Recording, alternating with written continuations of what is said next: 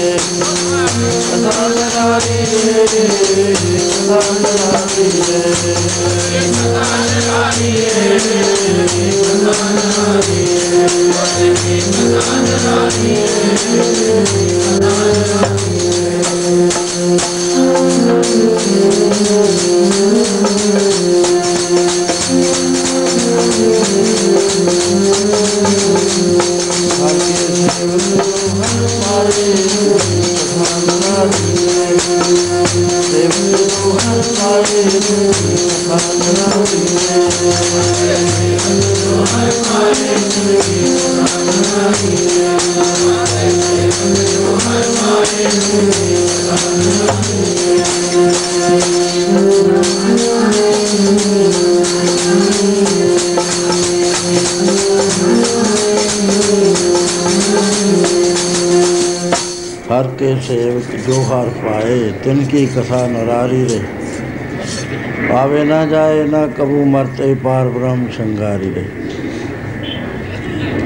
आप सारे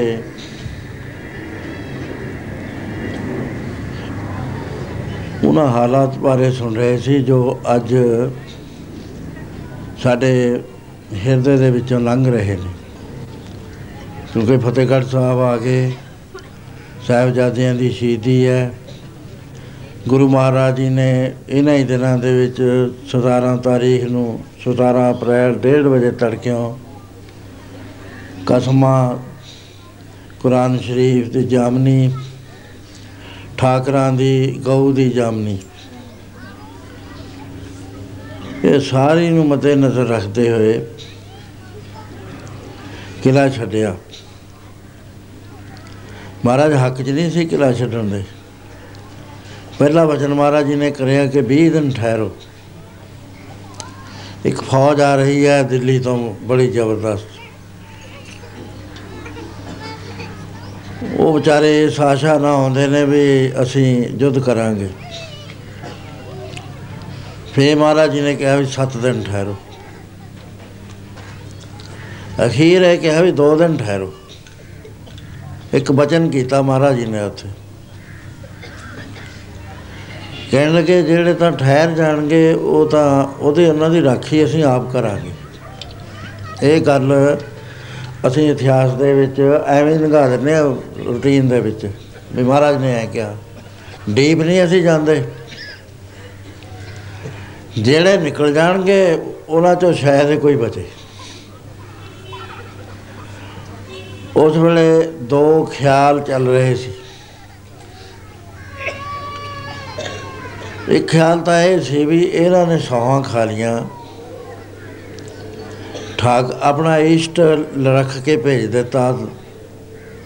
ਬੜੀ ਇੱਜ਼ਤ ਦੇ ਨਾਲ ਠਾਕਰਾਂ ਦੀਆਂ ਮੂਰਤੀਆਂ ਨੇ ਗੀਤਾ ਦੀ ਪੁਸਤਕ ਹੈ, ਗਊ ਬਣਾਈ ਹੋਈ ਹੈ ਕਿਉਂਕਿ ਗਊ ਦੀ ਆਣ ਮੰਨਦੇ ਸੀ ਭਾਰਤ ਵਰਸ਼ ਵਾਲੇ।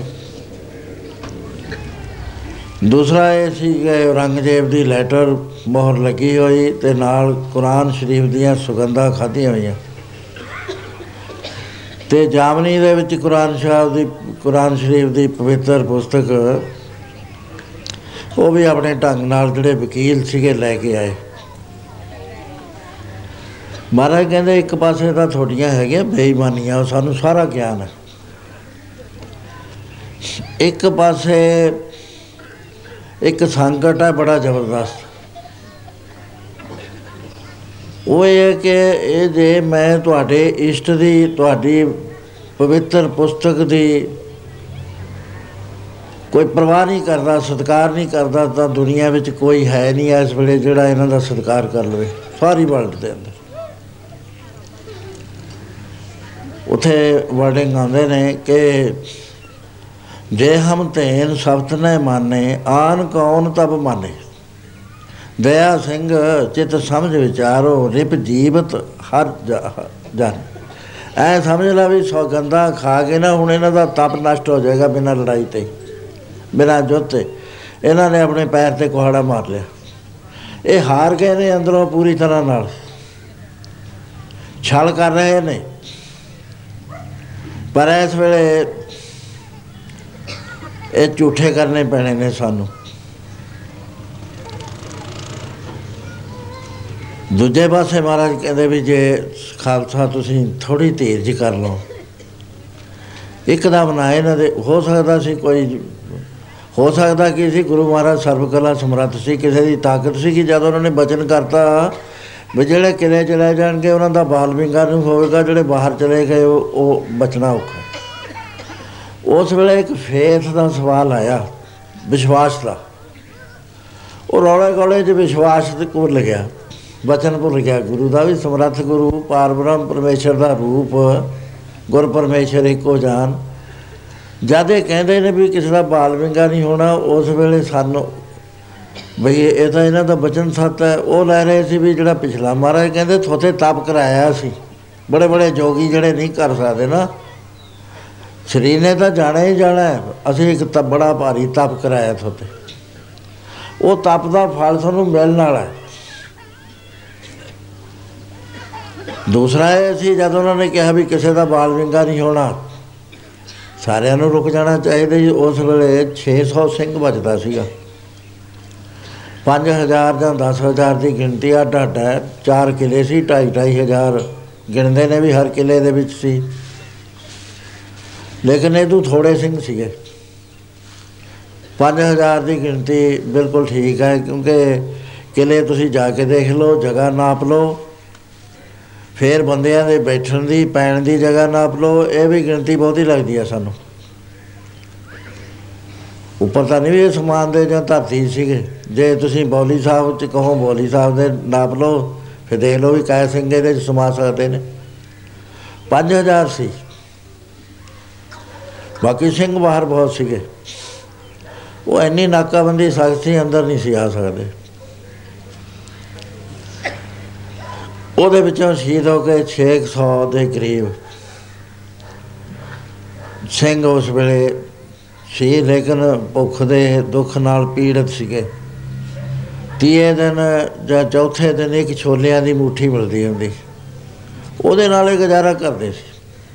ਸਰੀਰ ਕ੍ਰਿਸ ਹੋ ਗਏ ਸੀ।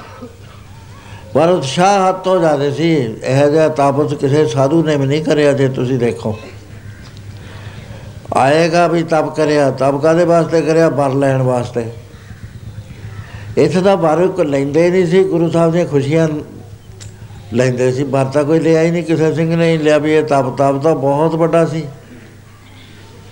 ਦੇਵਤਿਆਂ ਦਾ ਤਪ ਨਿਮਿਤ ਸ਼ਿਵਜੀ ਮਹਾਰਾਜ ਦਾ, ਵਿਸ਼ਨੂੰ ਜੀ ਦਾ ਬਰਮਾ ਜੀ ਦਾ, ਥੋੜੇ ਥੋੜੇ ਤਪ ਕਰੇ ਨੇ ਉਹਨਾਂ ਨੇ, ਕਿੱਡੇ ਕਿੱਡੇ ਬਰ ਪ੍ਰਾਪਤ ਕਰ ਲਏ।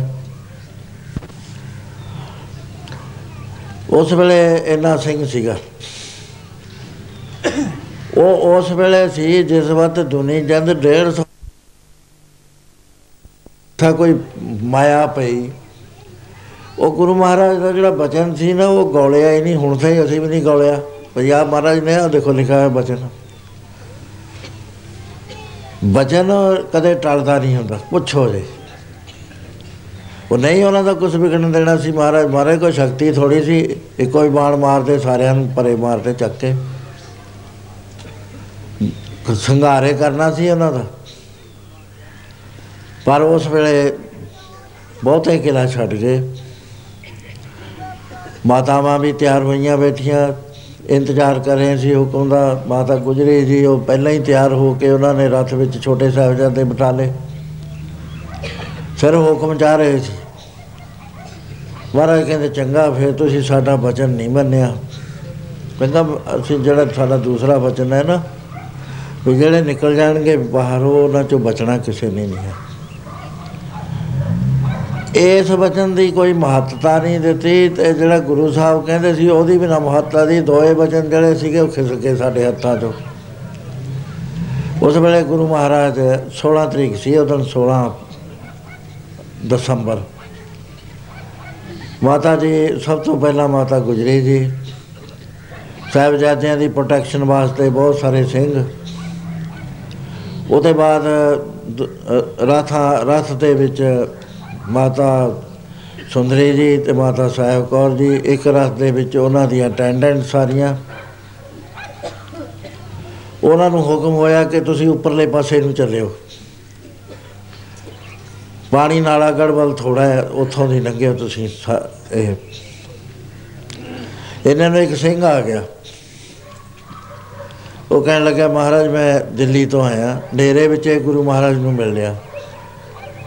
ਕਹਿੰਦੇ ਚੰਗਾ ਹੋਇਆ ਤੂੰ ਆਇਆ, ਤੂੰ ਐ ਕਰੀ, ਇੱਥੇ ਟੋਲ ਲੈ ਹਨੇਰੇ 'ਚ ਰਥ ਜਾਂਦਾ ਹੋਵੇਗਾ ਤੁਹਾਡੀ ਮਾਤਾਵਾਂ ਦਾ। ਉਹਨਾਂ ਨੂੰ ਰੋਪੜ ਲੈ ਜੀ ਕਿਸੇ ਤਰੀਕੇ ਨਾਲ। ਇੱਥੇ ਬੜਾ ਕਮਸਾਨ ਮਚਣਾ ਹੁਣ। ਇੱਕ ਦੂਏ ਦਾ ਪਤਾ ਹੀ ਨਹੀਂ ਰਹਿਣਾ ਇੰਨਾ ਕਮਸਾਨ ਮਚਣਾ। ਵੀ ਤੂੰ ਉੱਥੇ ਲੈ ਜੀ ਦੂਸਰੇ ਦਿਨ ਆਰਾਮ ਨਾਲ ਫੌਜਾਂ ਸਾਡੀ ਤਲਾਸ਼ ਦੇ ਵਿੱਚ ਆਉਣਗੀਆਂ, ਲੰਘ ਜਾਣਾ ਇਥੋਂ। ਮੌਕਾ ਦੇਖ ਕੇ ਤੂੰ ਐਵੇਂ ਜਿਵੇਂ ਲੈ ਜੀ ਤੇ ਜਾਇਓ ਤੁਸੀਂ ਨਾਲਾਗੜ੍ਹ ਵੱਲ ਦੀ, ਉੱਪਰ ਦੀ, ਸਹਾਰਨਪੁਰ ਵੱਲ ਦੀ, ਦਿੱਲੀ ਨੂੰ, ਪਾਲਕੀਆਂ ਦੇ ਵਿੱਚ ਬਿਠਾ ਕੇ। ਸੋ ਉਸ ਵੇਲੇ ਇੱਕ ਦੋ ਸਿੰਘਾਂ ਦੀ ਡਿਊਟੀ ਲਾਤੀ, ਵੀ ਨਾਲ ਰਹੋ ਤੁਸੀਂ। ਤੋ ਗੁਰੂ ਮਹਾਰਾਜ ਜੀ, ਮੈਂ ਬਾਤ ਉਹ ਕਰ ਰਿਹਾ ਕਿ ਹਰ ਕੇ ਸੇਵਕ ਜੋ ਹਰ ਪਾਏ, ਤਿਨ ਕੀ ਕਥਾ ਨਰਾਰੀ ਰੇ ਸਾਡੇ ਵਰਗੀ ਨਹੀਂ ਹੁੰਦੀ, ਅੱਡ ਹੁੰਦੀ ਆ। ਕੱਲ ਮੈਂ ਬੜੇ ਵਿਸਥਾਰ ਨਾਲ ਪੂਰੇ ਪੌਣੇ 3 ਘੰਟੇ ਉੱਥੇ ਕੀਰਤਨ ਕਰਿਆ। ਉਹ ਫਿਰ ਵੀ ਪੂਰਾ ਨਹੀਂ ਸੀ ਹੋ ਰਿਹਾ। ਸੂਰਜ ਛਿਪਦਾ ਜਾ ਰਿਹਾ ਸੀ। ਇਹ ਵੀ ਜਿਹੜੇ ਪੈਂਪਲੇਟ ਦੀ ਗੱਲ ਕਰਦੇ ਨੇ ਨਾ, ਇਹ ਲੇਖ ਆ ਆਤਮ ਮਾਰਗ ਚ। ਉਹ ਕੋਈ ਜਾਣ ਕੇ ਨਹੀਂ ਲਿਖਿਆ, ਜਿਵੇਂ ਲਿਖਿਆ ਜਾਂਦਾ ਹੈ। ਉਹ ਬੀਬੀ ਆਈ ਕਹਿੰਦੀ, ਸਾਹਿਬਜ਼ਾਦਿਆਂ ਦਾ ਜੀ ਦਿਨ ਤੁਸੀਂ ਲਿਖਾ ਦਿਓ ਮੈਂ ਲਿਖ। ਮੈਂ ਬੋਲੀ ਗਿਆ, ਉਹ ਲਿਖੀ ਗਈ, ਉਹ ਇੰਨੇ ਪੇਜ ਹੋ ਗਏ। ਉਸ ਤਰ੍ਹਾਂ ਨਹੀਂ ਮੈਂ ਲਿਖਿਆ ਵੀ ਜਿਵੇਂ ਮੈਂ ਪੂਰੇ ਸਾਰੇ ਹਰ ਪਾਸਿਓਂ ਲਿਖਦਾ, ਜੇ ਮੈਂ ਉਹ ਲਿਖਦਾ ਤਾਂ 100 150 ਪੇਜ ਦਾ ਹੋ ਜਾਂਦਾ ਉਹ। ਐਟ ਰੈਂਡਮ ਲਿਖਿਆ ਹੋਇਆ ਉਹ। ਸੋ ਉਹਦੇ ਬਾਰੇ ਵੀ ਮੈਂ ਬੇਨਤੀ ਕਰਦਾ ਕਿ ਚਾਹੀਦਾ ਤਾਂ ਸਾਨੂੰ ਸੀਗਾ ਕਿ ਅਸੀਂ ਸਿੰਘਾਂ ਨੂੰ ਕਹਿੰਦੇ ਵੀ ਤੁਸੀਂ 100 100 2 200 ਆਪਣੇ ਨਾਮਾਂ ਤੇ ਛਪਾਓ। ਆਪਣੇ ਮਿਲਣ ਵਾਲਿਆਂ ਨੂੰ ਰਿਸ਼ਤੇਦਾਰਾਂ ਨੂੰ ਫੌਰਨ ਵਿੱਚ ਦੂਜਿਆਂ ਨੂੰ, ਆਪਣੇ ਸਾਥੀਆਂ ਨੂੰ, ਉਹ ਐਸ ਗਿਫਟ ਦੇਵੋ ਕਿਉਂਕਿ ਬਹੁਤ ਵੱਡਾ ਸਾਕਾ ਹੈ ਜਿਹਨੂੰ ਹਾਲ ਤੇ ਅਸੀਂ ਦੱਸੇ ਨਹੀਂ ਸਕੇ। ਜਿਹੜੀ ਦੱਸਣ ਦੀ ਸਾਡੀ ਲੈਂਗੁਏਜ ਹੈ ਢਾਡੀਆਂ ਕੋਲ ਤੇ ਉਹਨਾਂ ਕੋਲ, ਉਹ ਹੋਰੇ ਤਰ੍ਹਾਂ ਦੀ ਹੈ ਪਿੰਚ ਕਰਨ ਵਾਲੀ। ਗੁਰਮਤ ਦੇ ਆਧਾਰਿਤ ਨਹੀਂ ਹੈ, ਜੇ ਅਸੀਂ ਉਹਨੂੰ ਗੱਲਬਾਤ ਨੂੰ ਲਈਏ, ਗੁਰੂ ਗ੍ਰੰਥ ਸਾਹਿਬ ਦੇ ਸਿਧਾਂਤ ਚੋਂ ਫੇਲ ਹੋ ਜਾਂਦੀ ਹੈ ਉਹ ਇਹ ਇਹ ਸਾਰੇ ਹੀ ਲੈ ਕੇ ਜੇ ਵੰਡਦੇ, ਇਹ ਮੈਸੇਜ ਬਹੁਤ ਜਲਦੀ ਕਨਵੇ ਹੋ ਜਾਂਦਾ। ਹੋ ਸਕਦਾ ਮੈਂ ਦੁਬਾਰਾ ਫੇਰ ਲਿਖਾਂ। ਹੋਰ ਤੱਥ ਸੋਧ ਕੇ ਲਿਖੀਏ ਤੇ ਫਿਰ ਇਹਨੂੰ ਫਰੀ ਵੰਡੀਏ। ਮਰਾਠੀ 'ਚ ਵੀ ਕਰਾਈਏ, ਹੋਰ ਦੂਸਰੀਆਂ ਲੈਂਗੁਏਜ 'ਚ ਵੀ ਕਰਾਈਏ, ਉਹਨਾਂ ਦੇ ਵਾਸਤੇ ਦੱਸਣਾ ਪੈਣਾ, ਪਹਿਲਾਂ ਸਾਰਾ ਬੈਕਗ੍ਰਾਉਂਡ ਫਿਰ ਇਹ ਜ- ਜਾ ਸਕਦਾ। ਚਲ ਜੇ ਆ, ਚਲੋ ਇਹਨਾਂ ਨੇ ਬਚਨ ਕੀਤੇ ਨੇ, ਮੈਂ ਵੀ ਬਚਨ ਉਹੀ ਕਰਨੇ ਨੇ। ਮੈਂ ਪਹਿਲਾਂ ਤਾਂ ਮੇਰਾ ਖਿਆਲ ਹੋਰ ਸੀ ਜਦ ਮੈਂ ਇੱਥੇ ਆਇਆ। ਤੇ ਮੈਂ ਕਿਹਾ ਵੀ, ਕਿਉਂਕਿ ਅੱਜ ਦਿਨ ਲੰਘ ਰਿਹਾ ਹੈ। 21 ਤਰੀਕ ਹੈ ਜਿਹੜੀ। ਗ੍ਰਿਫਤਾਰੀ ਦਾ ਦਿਨ ਹੈ। ਕਿੰਨਾ ਸੰਕਟ ਹੋਏਗਾ ਉਸ ਵੇਲੇ। ਕਹੇ ਜੇ ਖਿਆਲ ਹੋਣਗੇ। ਵਾਤਾਵਰਨ ਜਿਹੜਾ ਸੀ ਇੰਨਾ ਜ਼ਿਆਦਾ ਡਰਿਆ ਹੋਇਆ ਸੀ ਇੱਥੇ। ਐਲਾਨ ਕੀਤਾ ਗਿਆ ਸੀ ਵੀ ਜੋ ਗੁਰੂ ਗੋਬਿੰਦ ਸਿੰਘ ਨੂੰ ਕੋਈ ਪਨਾਹ ਦੇਵੇਗਾ, ਉਦੋਂ ਬਾਲ ਬੱਚਿਆਂ ਸਮੇਤ ਜਾਂ ਕੋਲੂ 'ਚ ਪੀੜ ਦਿੱਤਾ ਜਾਏਗਾ, ਸਭ ਦੇ ਸਾਹਮਣੇ ਜਾਂ ਕੁੱਤਿਆਂ ਤੋਂ ਪੜਵਾ ਦਿੱਤਾ ਜਾਏਗਾ। ਇਤਿਹਾਸ ਵਿੱਚ ਘੱਟ ਆਉਂਦਾ, ਲੇਕਿਨ ਗੁਰਦੁਆਰੇ ਐਸੇ ਬਣੇ ਹੋਏ ਨੇ ਜਿੱਥੇ ਗੁਰੂ ਮਹਾਰਾਜ ਇਹਨਾਂ ਹੀ ਦਿਨਾਂ ਦੇ ਵਿੱਚ ਰਾਤ ਨੂੰ ਜਾਂਦੇ ਰਹੇ। ਠਹਿਰੇ ਹੋਏ ਵੀ ਸੀਗੇ ਰਾਏ ਕੱਲੇ ਕੋਲ। ਲੇਕਿਨ ਰਾਤ ਨੂੰ 50 50 ਮੀਲ ਘੋੜਿਆਂ ਤੇ ਚਲੇ ਜਾਂਦੇ, ਜਾ ਕੇ ਸਿੰਘਾਂ ਨੂੰ ਦਲਾਸ਼ਾ ਦਿੰਦੇ ਸੀ ਵੀ ਦੇਖਿਓ, ਡੋਲਣਾ ਨਹੀਂ ਹੈ, ਤਕੜੇ ਰਹਿਣਾ। ਉਹ ਦਿਨ ਸੀ ਬੜੇ ਔਖੇ ਸਾਡੇ ਉੱਤੇ। ਇਹਨੇ ਨਾ ਘੱਲੂਘਰ ਵੇਲੇ ਆਏ ਨੇ, ਨਾ ਕਦੇ ਕਿਉਂਕਿ ਉਹ ਐਕਸਟੈਂਸ਼ਨ ਐਕਸਟੈਂਸ਼ਨ ਦੇ ਦਿਨ ਸੀ, ਖਤਮ ਕਰਨ ਦੇ ਟੋਟਲੀ ਪੰਜ ਪਿਆਰੇ ਉਹਦੇ ਵਿੱਚ ਸੀਗੇ। ਗੁਰੂ ਮਹਾਰਾਜ ਉਹਦੇ ਵਿੱਚ ਸੀ, ਸਾਹਿਬਜ਼ਾਦੇ ਚਾਰੇ ਉਹਦੇ ਵਿੱਚ ਸੀ। ਨਿਰਣਾ ਕੋਈ ਵੀ ਨਹੀਂ ਸੀ ਕਹਾਂ ਲਿਆ ਜਾ ਸਕਿਆ। ਤੇ ਜੇ ਉਹ ਪਾਣਾ ਬੀਤ ਜਾਂਦਾ ਤਾਂ ਗਾਹਾਂ ਵਾਸਤੇ ਗੱਲੇ ਖਤਮ ਹੋ ਜਾਣੀ ਸੀ। ਉਹ ਵੀ ਇਹੀ ਚਾਹੁੰਦੇ ਸੀ। ਟੋਟਲ ਖਾਤਮਾ ਸੀ। ਬਾਹਰਲੇ ਸਿੰਘ ਕੀ ਕਰਦੇ, ਬਾਹਰਲਿਆਂ ਨੂੰ ਕੀ ਪਤਾ ਸੀ ਗੁਰੂ ਸਾਹਿਬ ਨੇ ਕੀ ਕਿਹਾ ਹੈ, ਕੀ ਨਹੀਂ ਕਿਹਾ। ਹਰ ਹਾਲਤ 'ਚ ਗੁਰੂ ਮਹਾਰਾਜ ਦਾ ਬਚਣਾ, ਬਚ ਕੇ ਨਿਕਲਣਾ ਜ਼ਰੂਰੀ ਸੀ। ਗੁਰੂ ਮਹਾਰਾਜ ਇਸ ਗੱਲ ਤੇ ਸੀ ਵੀ ਮੈਂ ਸੁਧਾਰਨ ਮਨੁੱਖਾਂ ਮੰਗਣ ਰਹਿਣਾ, ਮੈਂ ਸ਼ਕਤੀ ਨਹੀਂ ਵਰਤਣੀ।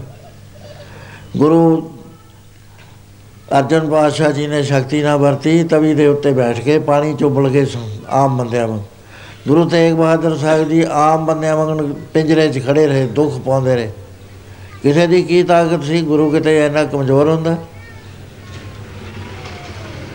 ਲੇਕਿਨ ਉਹ ਜੋ ਉਹਨਾਂ ਦਾ ਪ੍ਰੋਗਰਾਮ ਸੀ, ਉਹਦੇ ਮੁਤਾਬਕ ਚੱਲ ਰਹੇ ਸੀ।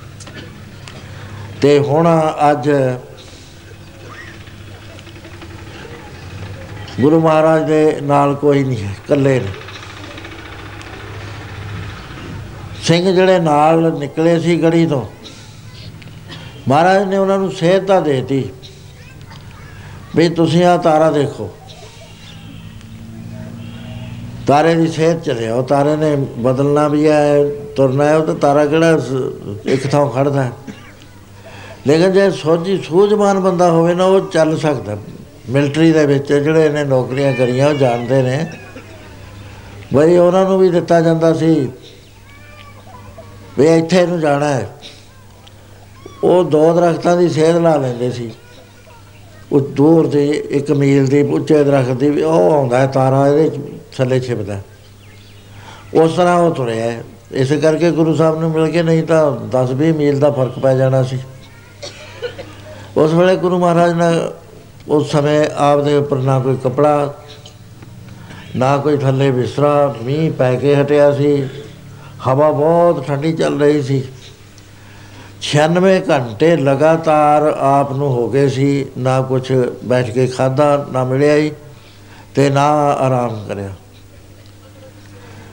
ਉਸ ਵੇਲੇ ਜਦੋਂ ਆਪ ਧਰਤੀ ਦੇ ਉੱਤੇ ਪੈਂਦੇ ਨੇ, ਨੰਗੀ ਧਰਤੀ ਤੇ, ਬਰਫ਼ ਵਰਗੀ ਧਰਤੀ ਹੋਈ ਹੋਈ ਆ, ਠੰਡੀ। ਉਸ ਵੇਲੇ ਆਪ ਦੇ ਮੁਖਾਰ ਬਿੰਦ ਤੋਂ ਇਹ ਬਚਨ ਨਹੀਂ ਨਿਕਲਦਾ ਵੀ, ਹੈ ਵਾਹਿਗੁਰੂ, ਤੂੰ ਮੈਨੂੰ ਰੱਖ ਲੈ। ਵੀ ਮੈਨੂੰ ਬਚਾ ਲੈ, ਮੈਂ ਹੁਣ ਕੱਲਾ ਰਹਿ ਗਿਆ, ਕੀ ਕਰੂੰਗਾ? ਮੈਨੂੰ ਤਾਂ ਤੇਰਾ ਹੀ ਆਸਰਾ ਸੀ, ਤਾਂ ਐਵੇਂ ਕਰਨਾ ਸੀ ਨਾ। ਨਾ, ਗੁਰੂ ਮਹਾਰਾਜ ਦੇ ਮੁਖਾਰਬੰਦ ਚੋਂ ਕੀ ਨਿਕਲਦਾ ਸੀ? ਹੈ ਪਿਆਰਿਆ ਤੇਰੇ ਨਾਲੋਂ ਮੈਨੂੰ ਦੁਨੀਆ 'ਚ ਕੋਈ ਪਿਆਰਾ ਨਹੀਂ ਹੈ। ਸਭ ਤੋਂ ਪਿਆਰਾ ਤੂੰ ਹੈ। ਤੇਰਾ ਕੀਤਾ ਹੋਇਆ ਮੈਨੂੰ 100% ਪ੍ਰਵਾਨ ਹੈ। ਮੈਂ ਸਿੱਖ, ਮੇਰੇ ਸਿਕਵਾ ਨਹੀਂ ਹੈ, ਮੇਰੇ ਅੰਦਰ ਖੁਸ਼ੀ ਹੈ। ਮੈਂ ਤੈਨੂੰ ਕਹਿ ਨਹੀਂ ਰਿਹਾ ਵੀ ਤੂੰ ਮੇਰੀ ਰਾਖੀ ਕਰ। ਪਰ ਇੱਕ ਮੈਂ ਆਪਣੀ ਭਾਵਨਾ ਤੇਰੇ ਤੱਕ ਪਹੁੰਚਾਉਣਾ ਚਾਹੁੰਦਾ। ਮਰੀਦਾਂ ਦਾ ਕਹਿਣਾ ਹਾਲ ਮਰੀਦਾਂ ਦਾ ਕਹਿਣਾ ਮਰੀਦਾਂ ਦਾ ਕਹਿਣਾ ਹਾਲ ਮਰੀਦਾਂ ਦਾ ਕਹਿਣਾ ਮਰੀਦਾਂ ਦਾ ਕਹਿਣਾ ਹਾਲ ਮਰੀਦਾਂ ਦਾ ਕਹਿਣਾ ਹਾਲ ਮਰੀਦਾਂ ਦਾ ਕਹਿਣਾ ਹਾਲ ਮਰੀਦਾਂ ਦਾ ਹਾਲ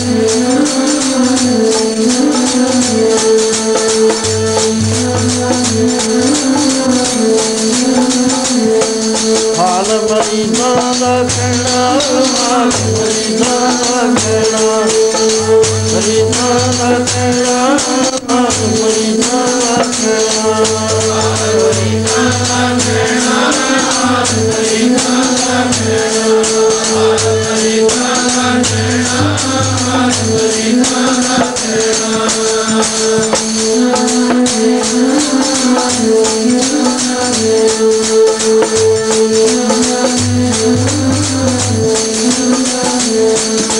ਮਿੱਤਰ ਪਿਆਰੇ ਨੂੰ ਕਹਿਣਾ ਮਿੱਤਰ ਪਿਆਰੇ ਨੂੰ ਕਹਿਣਾ ਮਿੱਤਰ ਪਿਆਰੇ ਨੂੰ ਕਹਿਣਾ ਮਿੱਤਰ ਪਿਆਰੇ ਨੂੰ ਕਹਿਣਾ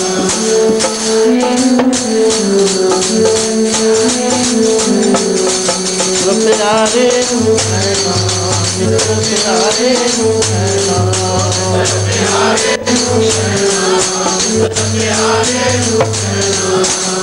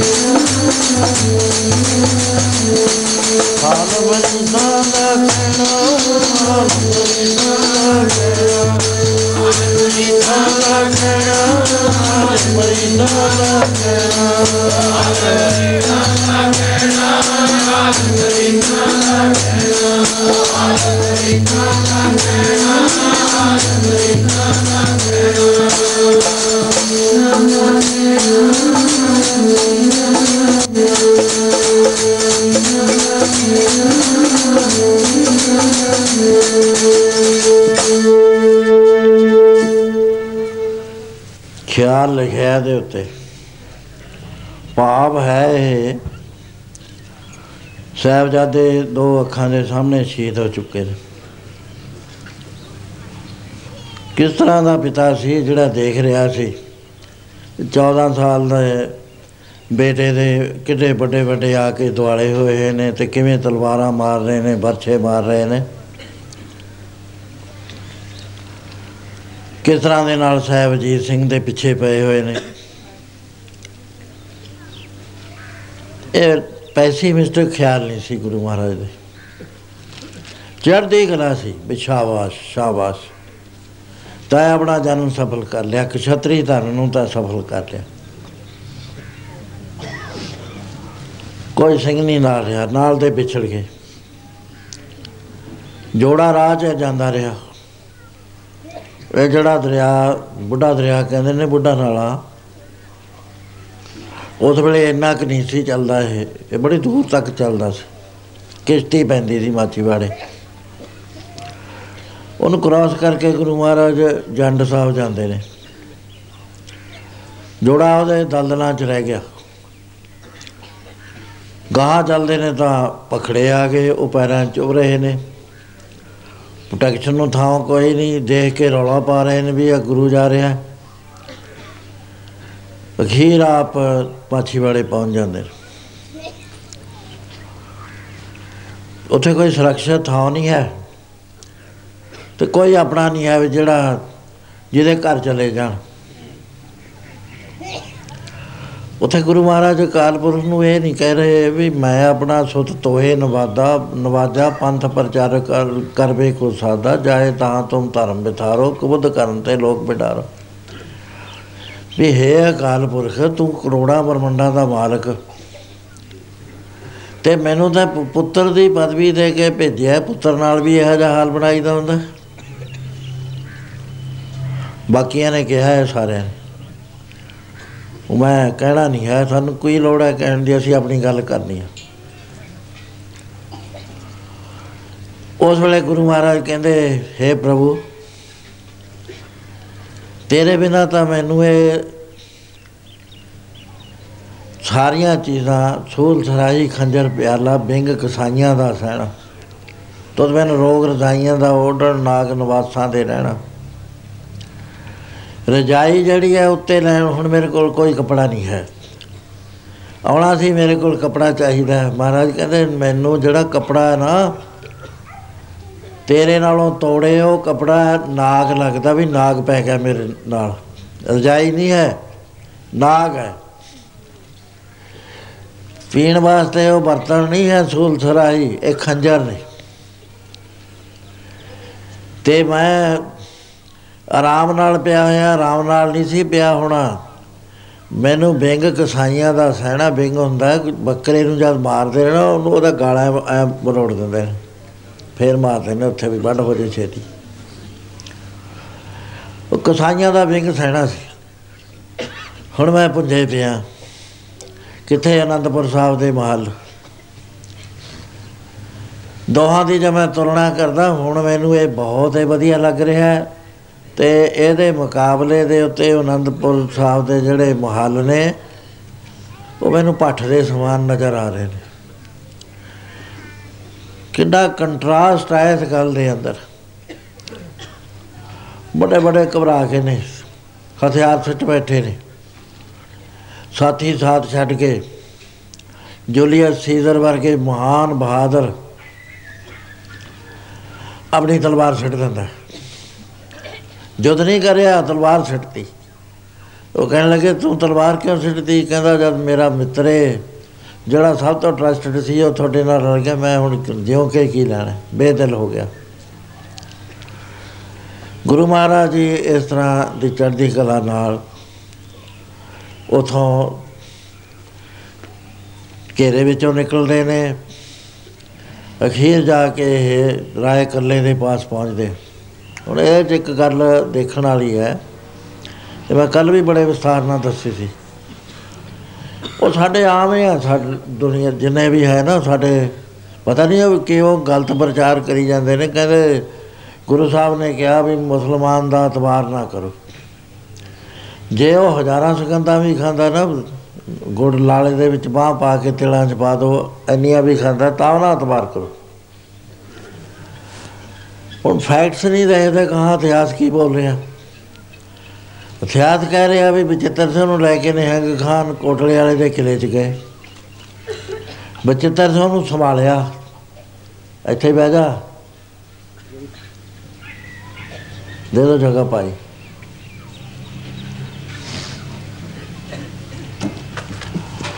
ਵਿਚਿੱਤਰ ਸਿੰਘ ਨੂੰ ਸੰਭਾਲਿਆ। ਉਹਦੀ ਸ਼ਰਧਾ ਕਿੰਨੀ ਜ਼ਬਰਦਸਤ ਹੈ। ਜਿੱਥੇ ਵਿਚਿੱਤਰ ਸਿੰਘ ਸੀ ਜਦ ਤਲਾਸ਼ੀ ਹੋਣ ਲੱਗੀ, ਸ੍ਰੀ ਸਾਹਿਬ ਲੈ ਕੇ ਖੜ ਗਿਆ। ਕਹਿੰਦਾ ਵੀ ਇਹ ਕਮਰੇ 'ਚ ਤਾਂ ਮੇਰੀ ਗੈਰਤ ਹੈ। ਮੇਰਾ ਦਮਾਦ ਤੇ ਮੇਰੀ ਲੜਕੀ ਹੈ। ਮੈਂ ਮਰ ਜਾਊਗਾ, ਫੇਰ ਖੋਲਿਓ ਦਰਵਾਜ਼ਾ, ਉਹ ਚਲੇ ਗਏ। ਲੜਕੀ ਨੂੰ ਪਤਾ ਲੱਗਿਆ ਵੀ ਮੇਰੇ ਅੱਬਾ ਜਾਨ ਦੇ ਮੂੰਹ ਤੋਂ ਇਹ ਗੱਲ ਨਿਕਲੀ ਉਹਨੇ ਸਾਰੀ ਜ਼ਿੰਦਗੀ ਵਿਆਹ ਹੀ ਨਾ ਕਰਾਇਆ। ਕਹੀਂ ਤੂੰ ਮੇਰੇ ਕਹਿਤਾ ਵੀ ਮੇਰਾ ਦਮਾਦ ਹੈ, ਹੁਣ ਮੈਂ ਤੇਰੇ ਕਿਹਾ ਨਹੀਂ ਟਾਲ ਸਕਦੀ। ਉਹਦੇ ਪਿਆਰ ਸੀ ਇੰਨਾ ਜ਼ਿਆਦਾ, ਤਾਂ ਹੀ ਉਹਨੇ ਇਹ ਗੱਲ ਕਹੀ। ਜੇ ਵੈਰ ਹੁੰਦਾ ਕਿਉਂ ਕਹਿੰਦਾ ਉਹ ਗੱਲ? ਜਦੋਂ ਗੁਰੂ ਮਹਾਰਾਜ ਜੀ ਉਹ ਘਿਰ ਜਾਂਦੇ ਨੇ ਦਲੇਰ ਖਾਨ, ਸੂਬੇਦਾਰ ਦੇ ਫੌਜ ਦੇ ਵਿੱਚ, ਉਸ ਵੇਲੇ ਪੰਜ ਨੇ ਗਵਾਹੀ ਦਿੱਤੀ। ਮੈਂ ਕੱਲ ਪੰਜ ਦੀ ਗੱਲ ਕਰੀ ਸੀ। ਵੀ ਪੰਜ ਕਿਉਂ ਸਾਡੇ 'ਚ ਮਸ਼ਹੂਰ ਹੁੰਦਾ? ਹੈ? ਕਿਉਂ ਪੰਜ ਨੂੰ ਅਸੀਂ ਮਹੱਤਤਾ ਦਿੰਦੇ ਹਾਂ? ਪਹਿਲਾਂ ਤਾਂ ਜਦ ਵਾਹਿਗੁਰੂ ਜੀ ਨੇ ਰਚਨਾ ਕਰੀ, ਪੰਜ ਸੂਖਸ਼ਮ ਭੂਤ, ਸ਼ਬਦ, ਸਪਰਸ਼, ਰੂਪ, ਰਸ, ਗੰਧ, ਇਹਦੀ ਰਚਨਾ ਕਰੀ। ਇਹ ਤਾਂ ਗੁਰੂ ਮਹਾਰਾਜ ਜੀ ਨੇ ਪੰਜ ਤੱਤਾਂ ਦੀ ਰਚਨਾ ਕਰੀ। ਆਕਾਸ਼, ਹਵਾ, ਅੱਗ, ਮਿੱਟੀ, ਪਾਣੀ। ਇਹਨਾਂ ਪੰਜਾਂ ਤੱਤਾਂ ਤੋਂ ਸਰੀਰ ਦੀ ਰਚਨਾ ਹੋਈ ਤੇ ਇਹਦੇ ਚ ਪੰਜ ਜਿਹੜੇ ਨੇ ਉਹ ਮਹਾ ਵਿਖਾਤੀ ਆ ਕੇ ਦਾਖਲ ਹੋ ਗਏ। ਕਾਮ, ਕ੍ਰੋਧ, ਲੋਭ, ਮੋਹ, ਹੰਕਾਰ, ਇਹ ਵੀ ਪੰਜ, ਪੰਜੇ ਪੰਜ ਆ ਰਹੇ ਨੇ। ਇਹ ਸਰੀਰ ਨੂੰ ਚਲਾਉਣ ਵਾਸਤੇ ਪੰਜ ਬਿਟਲ ਫੋਰਸਸ ਮੋਟਰਾਂ ਲਾਈਆਂ, ਇਹਦੇ ਵਿੱਚ ਪ੍ਰਾਣ, ਅਪਾਨ, ਉਦਾਨ, ਬਿਆਨ, ਸਮਾਨ।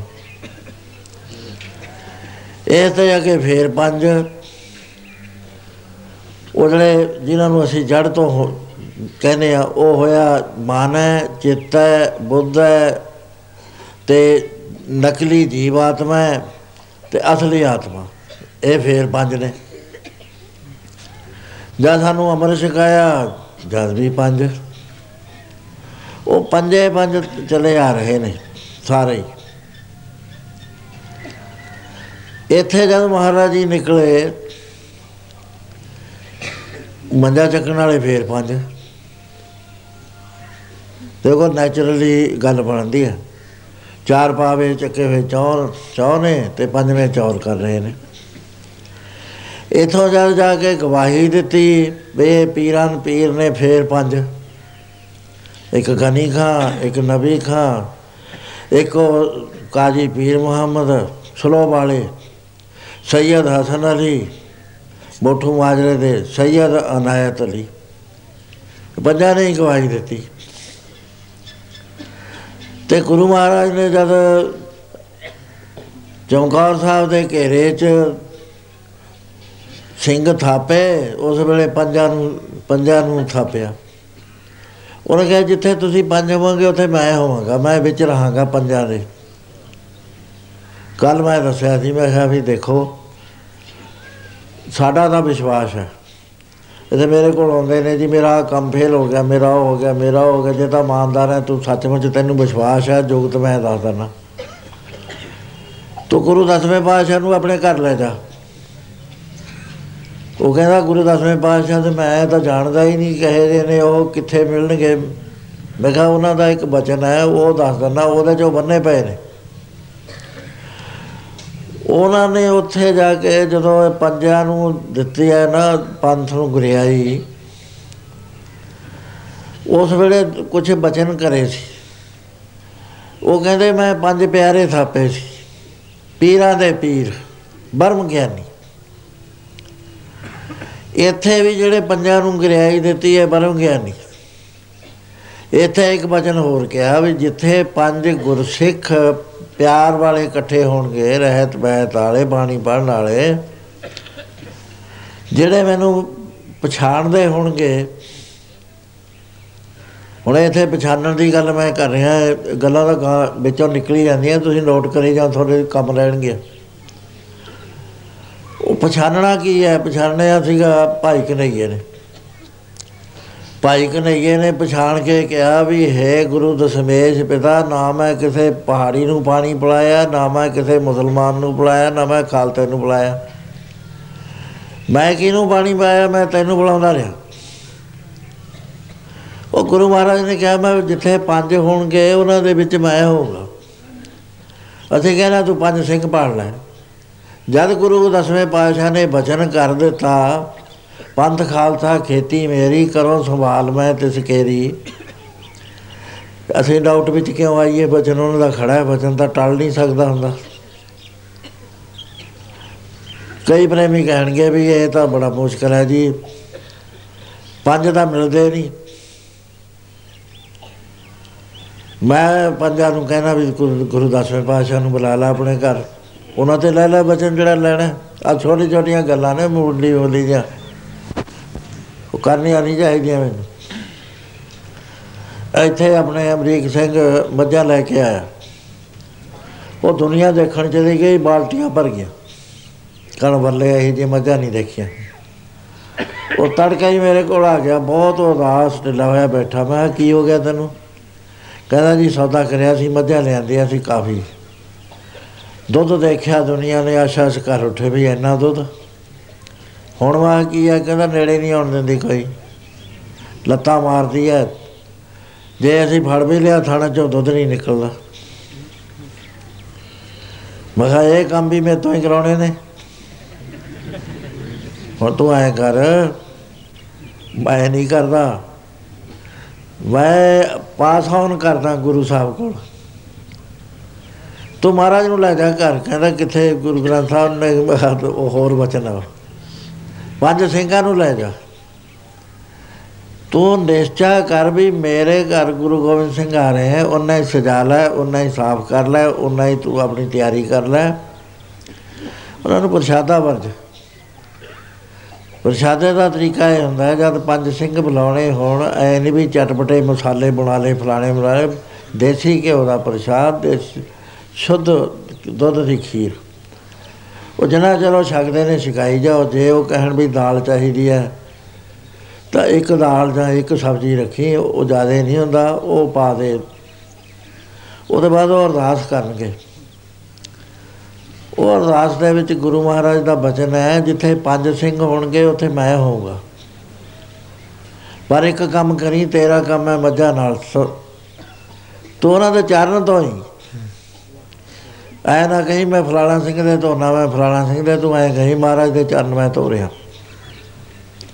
ਉਹਦਾ ਟੈਲੀਫੋਨ ਆ ਗਿਆ ਸਾਡੇ ਹੀ ਸਿੰਘ ਲੈ ਆਇਆ ਡੇਰੇ ਤੋਂ ਜਾ ਕੇ। ਉਹ ਕਹਿੰਦਾ ਜੀ, ਤੁਹਾਡੇ ਸਿੰਘ ਚਰਨ ਨਹੀਂ ਧੋਂਦੇ। ਬਾਤ ਉਹ ਕਹਦੇ, ਬਾਬਾ ਜੀ ਨੇ ਕਿਹਾ, ਉਹ ਕਹਿੰਦਾ ਕਹਿਤਾ ਉਹ ਕਹਿੰਦੇ, ਨਾ ਅਸੀਂ ਨਹੀਂ ਚਰਨ ਧੋਣੇ।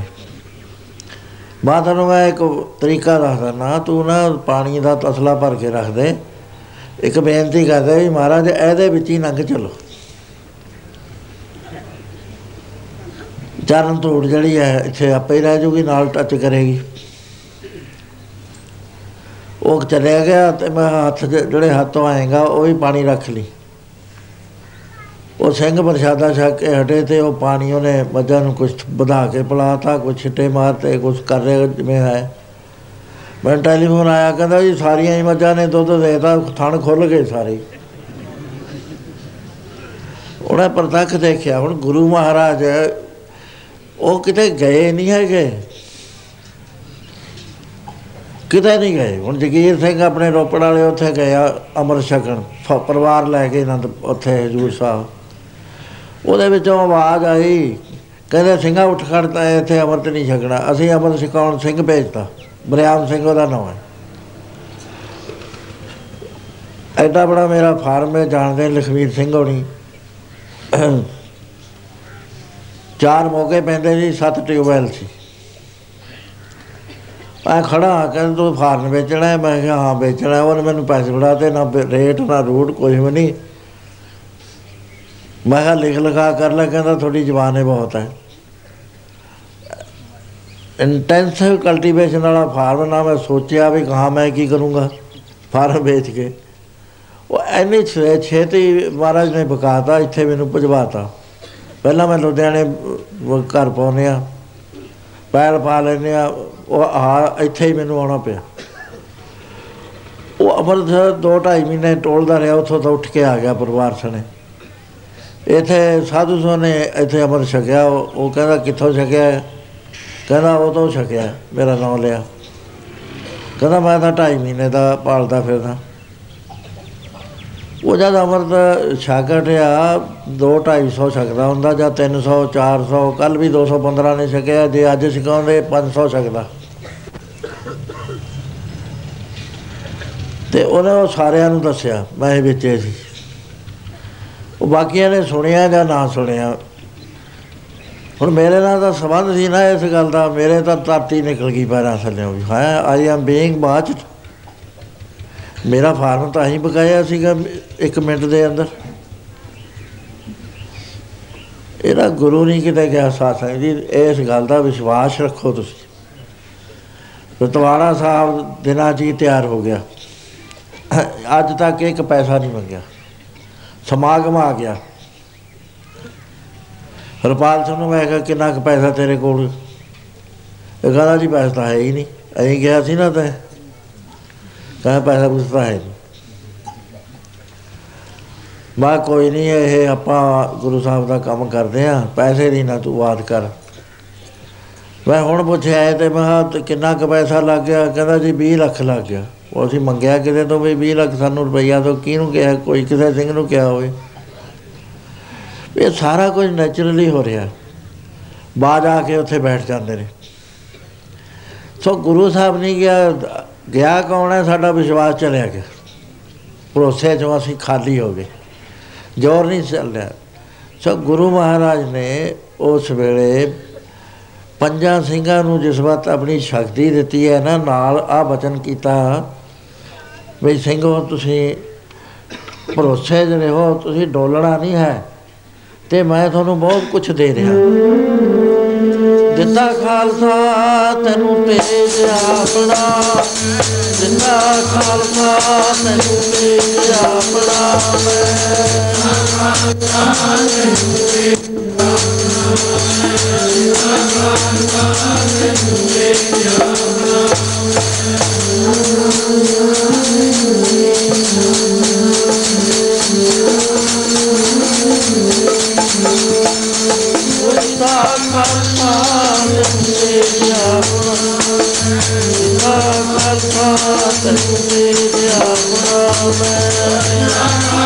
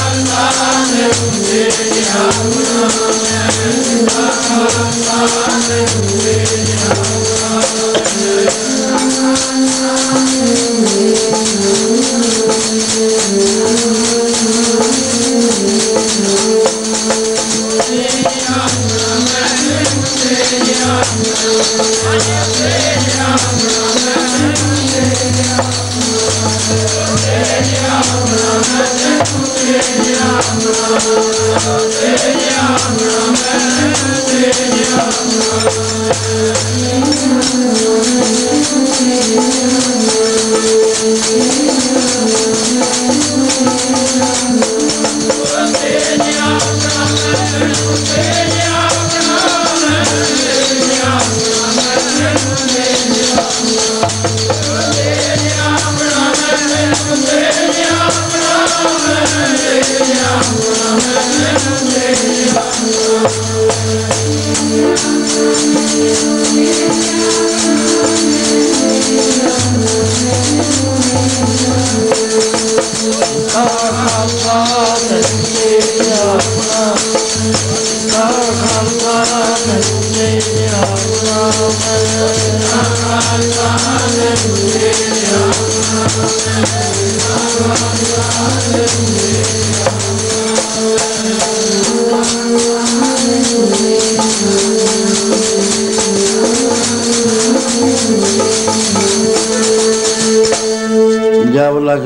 ਖਾਲਸਾ ਨਿਆਰਾ ਤਬ ਲਗ ਤੇਜ ਦਿਓ ਮੈਂ ਸਾਰਾ। ਜਾਵੇ ਕਹੇ ਵਿਪਰਨ ਕੀ ਰੀਤ, ਮੈਂ ਨਾ ਕਰੂੰ ਇਨ ਕੀ ਪ੍ਰਤੀਤ। ਵਿਪਰਨ ਕੀ ਰੀਤ ਸੀ, ਉਹ ਪਰਮੇਸ਼ਰ ਨੂੰ ਛੱਡ ਕੇ ਸੈਕੰਡ ਗ੍ਰੇਡ ਦੀਆਂ ਜਿਹੜੀਆਂ ਸ਼ਕਤੀਆਂ ਸੀ, ਉਹਨਾਂ ਨੂੰ ਮੰਨ ਰਹੇ ਸੀ।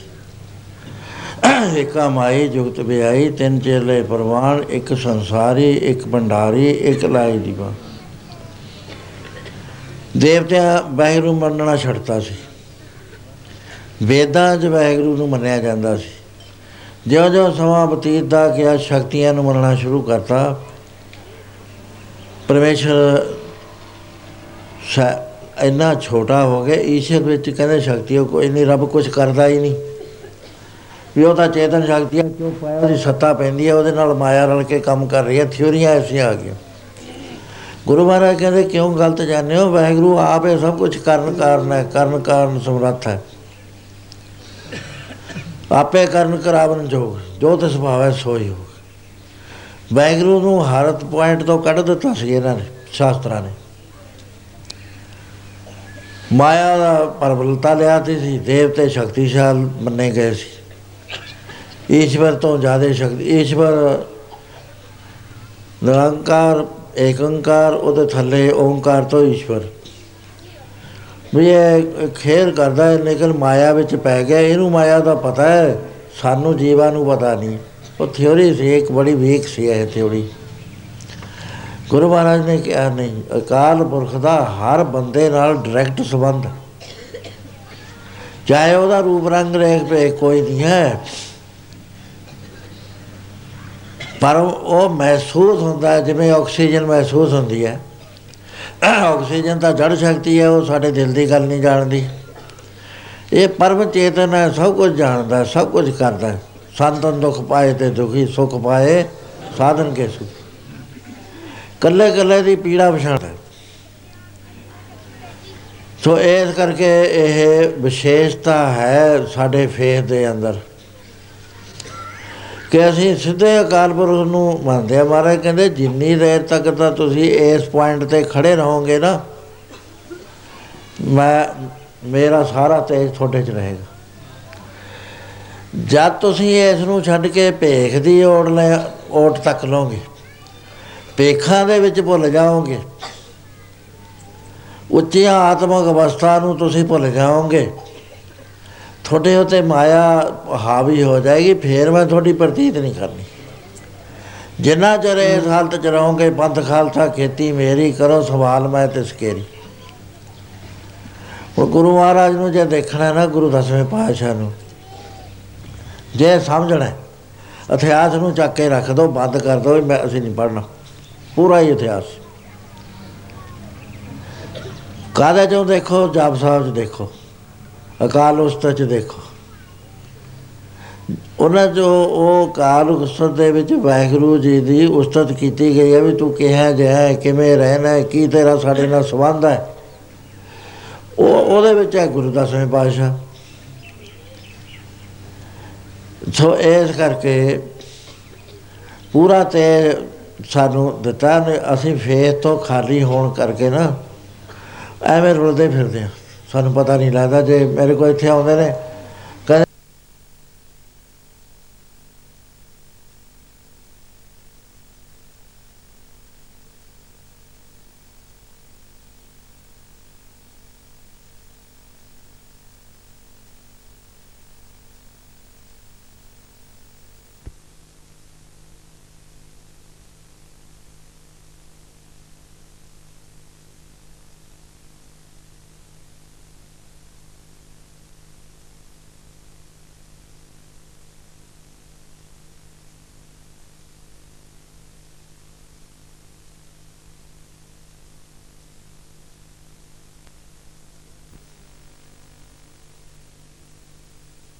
ਸੀ।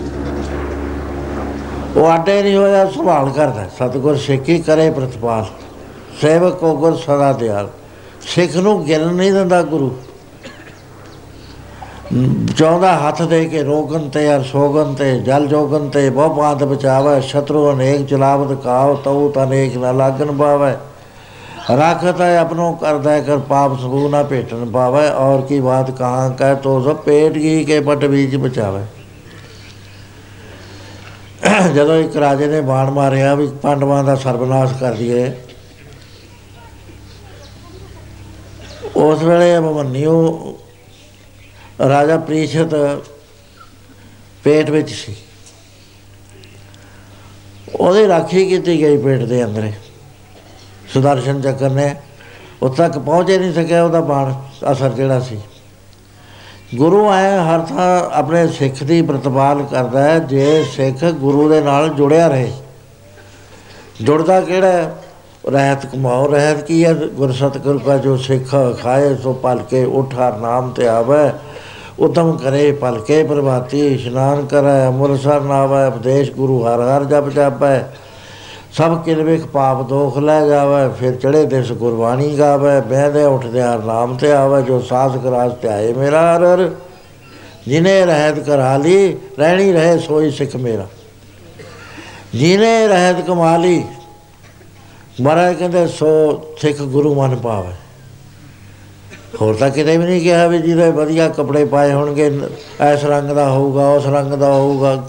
ਮਹਾਰਾਜ ਨੇ ਕਿਹਾ, ਭੇਖ ਦਿਖਾਇਓ ਜਗਤ ਕੋ, ਲੋਗਨ ਕੋ, ਵਸ ਕੀ ਅਨੰਤ ਕਾਲ ਕਾਤੀ ਕਟਿਓ ਬਾਸ ਨਰ ਕੋ।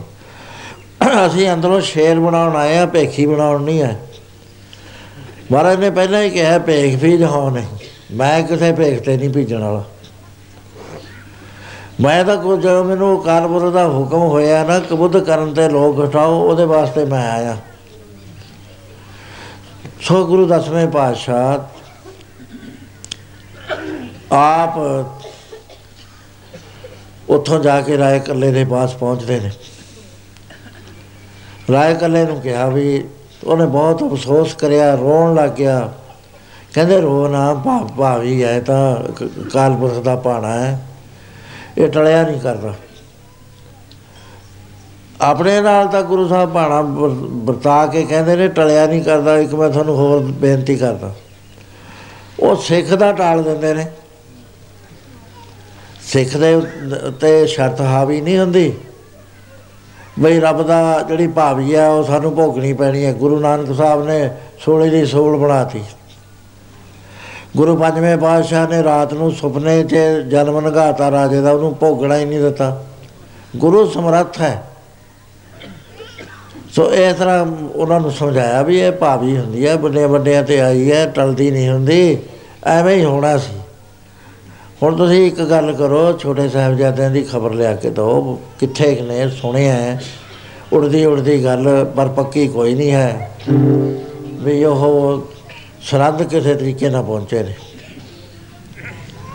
ਤੇ ਗ੍ਰਿਫਤਾਰੀ ਦਾ ਵੀ ਸਾਨੂੰ ਪਤਾ ਲੱਗਿਆ, ਕੋਈ ਬ- ਹੁਣ ਤਾਂ ਜਦੇ ਹੀ ਲੱਗ ਜਾਂਦਾ ਹੈ ਪਤਾ ਸਕਿੰਟ ਲੱਗਦਾ, ਮੈਂ ਤੁਹਾਨੂੰ ਦੱਸਦਾ, ਅਸੀਂ ਰਾਹ ਸਾਫ਼ ਕਰ ਰਹੇ ਸੀ। ਆਪਣਾ ਜਿਹੜਾ ਉਹ ਕਾਲਨੀ ਲੰਘਦੀ ਹੈ। ਉੱਥੇ ਕੋਈ ਸ਼ਰਾਰਤੀ ਜਿਹੇ ਬੰਦੇ ਸੀ, ਉਹ ਸੜਕ ਰੋਕ ਲਈ, ਹੁਣ ਵੀ ਰੋਕੀ ਜਾਂਦੇ ਨੇ ਉਹ। ਕਹਿੰਦੇ ਟਰੱਕ ਆਉਣੇ ਨੇ ਬਹੁਤੇ, ਇਹਨਾਂ ਨੂੰ ਬੇਨਤੀ ਕਰਦੀ ਹੈ ਵੀ ਤੁਸੀਂ ਨਾ ਥੋੜਾ ਥੋੜਾ ਪਿੱਛੇ ਹਟ ਜਾਓ, ਦੋ ਟਰੱਕ ਲੰਘਦੇ ਨਹੀਂ, ਇੱਥੇ ਬਹੁਤ ਰਸ਼ ਹੋ ਜਾਂਦਾ। ਹਾਲਾਂਕਿ ਬਣਾਈ ਵੀ ਸਾਰੀ ਆਪਾਂ ਹੀ ਆ ਸੰਗਤਾਂ ਨੇ। ਸਾਢੇ 12 ਲੱਖ ਦਾ ਐਸਟੀਮੇਟ ਸੀ ਉਹਦਾ।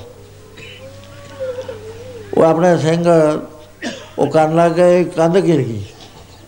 ਉਹ ਕੰਧ ਦਾ ਗਿਰਨਾ ਕੀ ਸੀ? ਤੂਫਾਨ ਮਚਾਤਾ ਅਖਬਾਰਾਂ ਨੇ। ਚੰਗੀਆਂ ਗੱਲਾਂ ਕਦੇ ਨਹੀਂ ਉਹਨਾਂ ਨੇ ਲਿਖੀਆਂ। ਜਦ ਫਲੱਡ ਆਏ ਸੀ, ਅਸੀਂ 1.5 ਕਰੋੜ ਦੀ ਸਹਾਇਤਾ ਦਿੱਤੀ, ਸਵਾ ਕਰੋੜ ਦੀ 1 ਕਰੋੜ 25 ਲੱਖ ਦੀ। ਉਹਨਾਂ ਦੇ ਕਲਮ ਟੁੱਟ ਗਏ ਤੇ ਕਦੇ ਲਿਖ ਦਿੱਤਾ ਹੋਵੇ। ਵੀ ਆਹ ਹੋ ਰਿਹਾ ਜੀ, ਆਹ ਹੋ ਰਿਹਾ ਜੀ, ਐ ਬਚਾ ਰਹੇ ਨੇ, ਸਾਰਿਆਂ ਨੂੰ ਪਤਾ ਹੈ ਤੁਹਾਨੂੰ। ਹੋਰ ਅਨੇਕਾਂ ਕੰਮ ਕਰੇ ਨੇ, ਉਹ ਕਦੇ ਨਹੀਂ ਆਉਂਦੇ। 12000 ਮਰੀਜ਼ ਸਮਾਗਮ ਦੇ ਦਿਨਾਂ 'ਚ 30 ਡਾਕਟਰ ਦੇਖਦੇ ਨੇ। ਦਵਾਈਆਂ ਸਾਰੀਆਂ ਫ੍ਰੀ 3 ਲੱਖ ਦੀਆਂ ਤਾਂ ਚੌਲੀ ਗ੍ਰਾਂਟ ਵਾਲਿਆਂ ਦੀਆਂ ਲੱਗ ਜਾਂਦੀਆਂ। ਸਾ- ਅਸੀਂ ਵੀ ਬਿੱਲ ਦਿੰਨੇ ਆ ਬਾਅਦ ਵਿੱਚ। ਉਹ ਗੱਲ ਕੋਈ ਨਹੀਂ ਚਾਰ ਇਟਾਂ ਗਿਰਤਾ ਪਈਆਂ ਜੋ ਅਖਬਾਰਾਂ 'ਚ ਲਿਖਣ ਲੱਗੇ ਸਾਡੇ ਅਖਬਾਰ। ਬਾਜੀ ਉਹ ਤਾਂ ਉਜਾੜ ਦਿੱਤੀ ਜੀ ਬਸਤੀ, ਸਿੰਘ ਅੰਦਰ ਜਾ ਵੜੇ ਜੀ, ਕੁੱਟੇ ਸਾਰੇ ਸਿੰਘ ਕਿਹੜੇ ਸੀਗੇ? ਬੀਬੀਆਂ ਦੀ ਭਰੀ ਹੋਈ ਟਰਾਲੀ ਸੀ।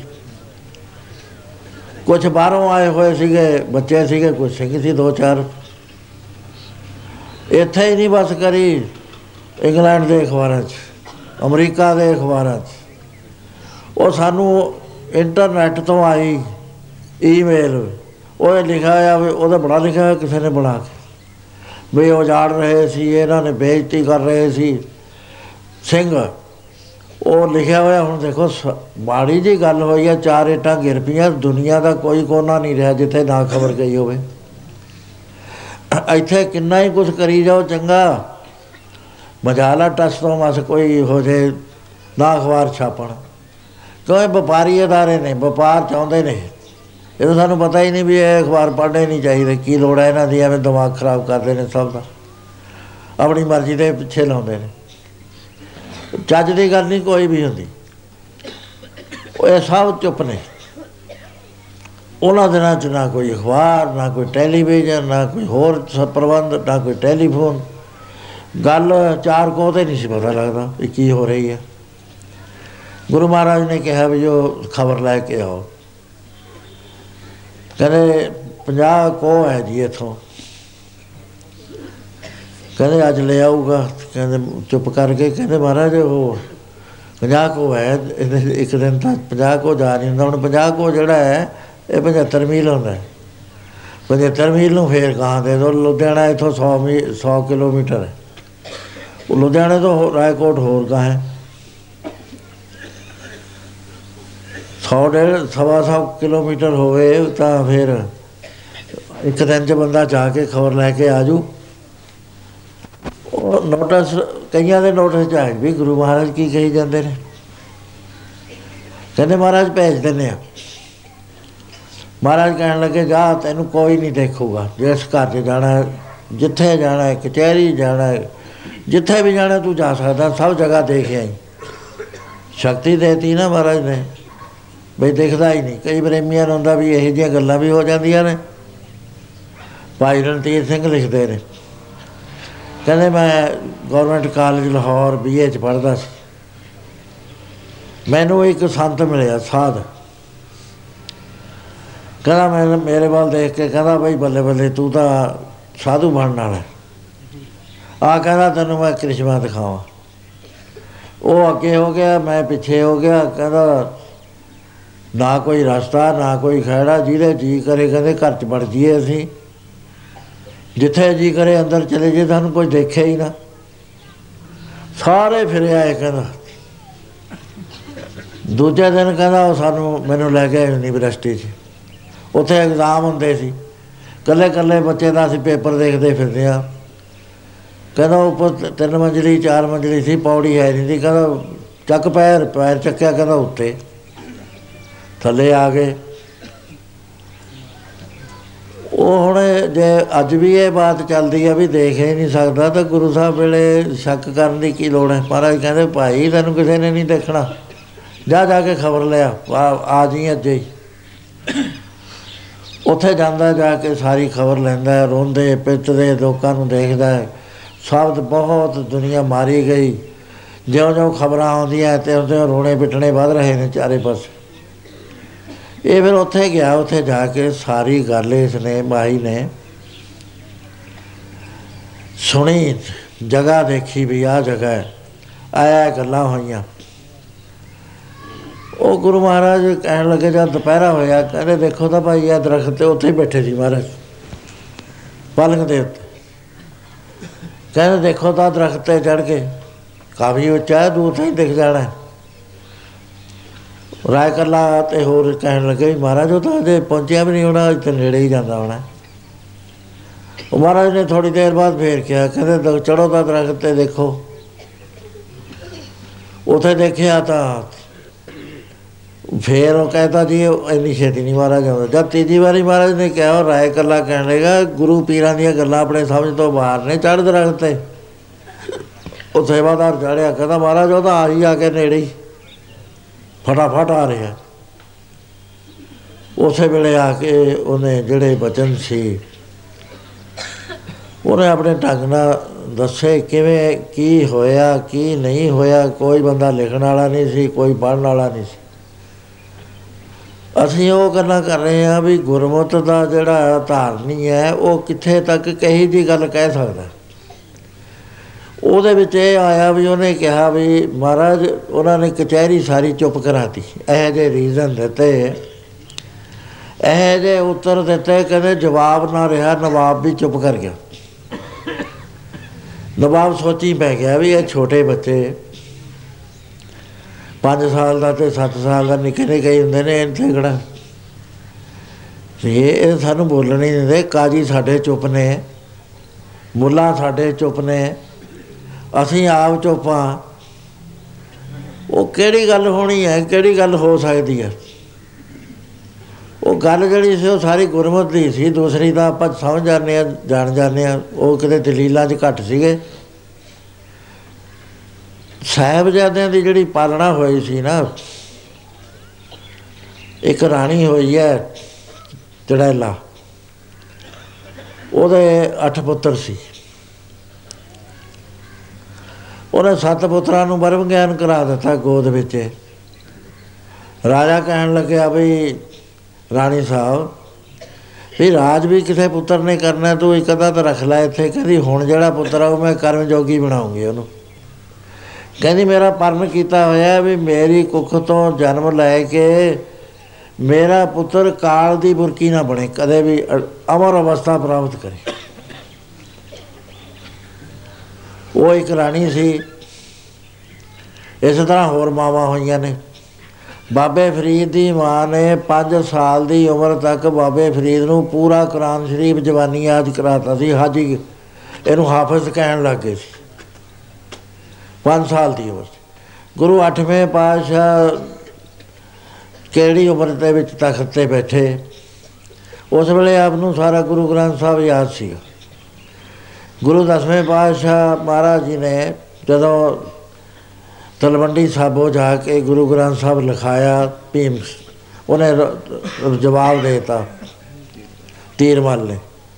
ਨਾਲ ਮੇੜਾ ਮਾਰਿਆ, ਕਹਿੰਦਾ, ਤੁਸੀਂ ਕਹਿੰਦੇ ਹੋ ਵੀ ਗੁਰੂ ਅਰ ਗੋਬਿੰਦ 'ਚ ਕੋਈ ਫ਼ਰਕ ਨਹੀਂ ਜੇ ਇੰਨੀ ਤਾਕਤ ਦਾ ਮਾਲਕ ਹੈ ਗੁਰੂ ਗ੍ਰੰਥ ਸਾਹਿਬ ਨਹੀਂ ਲਿਖਾ ਸਕਦਾ? ਮਹਾਰਾਜ ਕਹਿੰਦੇ, ਭਾਈ ਦੀਪ, ਬਾਬਾ ਦੀਪ ਸਿੰਘ, ਮਨੀ ਸਿੰਘ ਤੁਸੀਂ ਬਾਹਰ ਬਹਿ ਜਾਓ, ਅਸੀਂ ਟੈਂਟ ਦੇ ਅੰਦਰੋਂ ਬੋਲੀ ਜਾਵਾਂਗੇ ਸਾਰਾ ਗੁਰੂ ਗ੍ਰੰਥ ਸਾਹਿਬ ਮਹਾਰਾਜ ਜੀ ਨੇ ਜਵਾਨੀ ਲਿਖਾ ਕੇ ਇੱਕ ਕੰਨਾ ਬਦਲਿਆ। ਉਹਦੇ ਸੀਗਾ ਕੌਕਬੀਰ ਹਮ ਭੈ ਖਲਾਸੇ।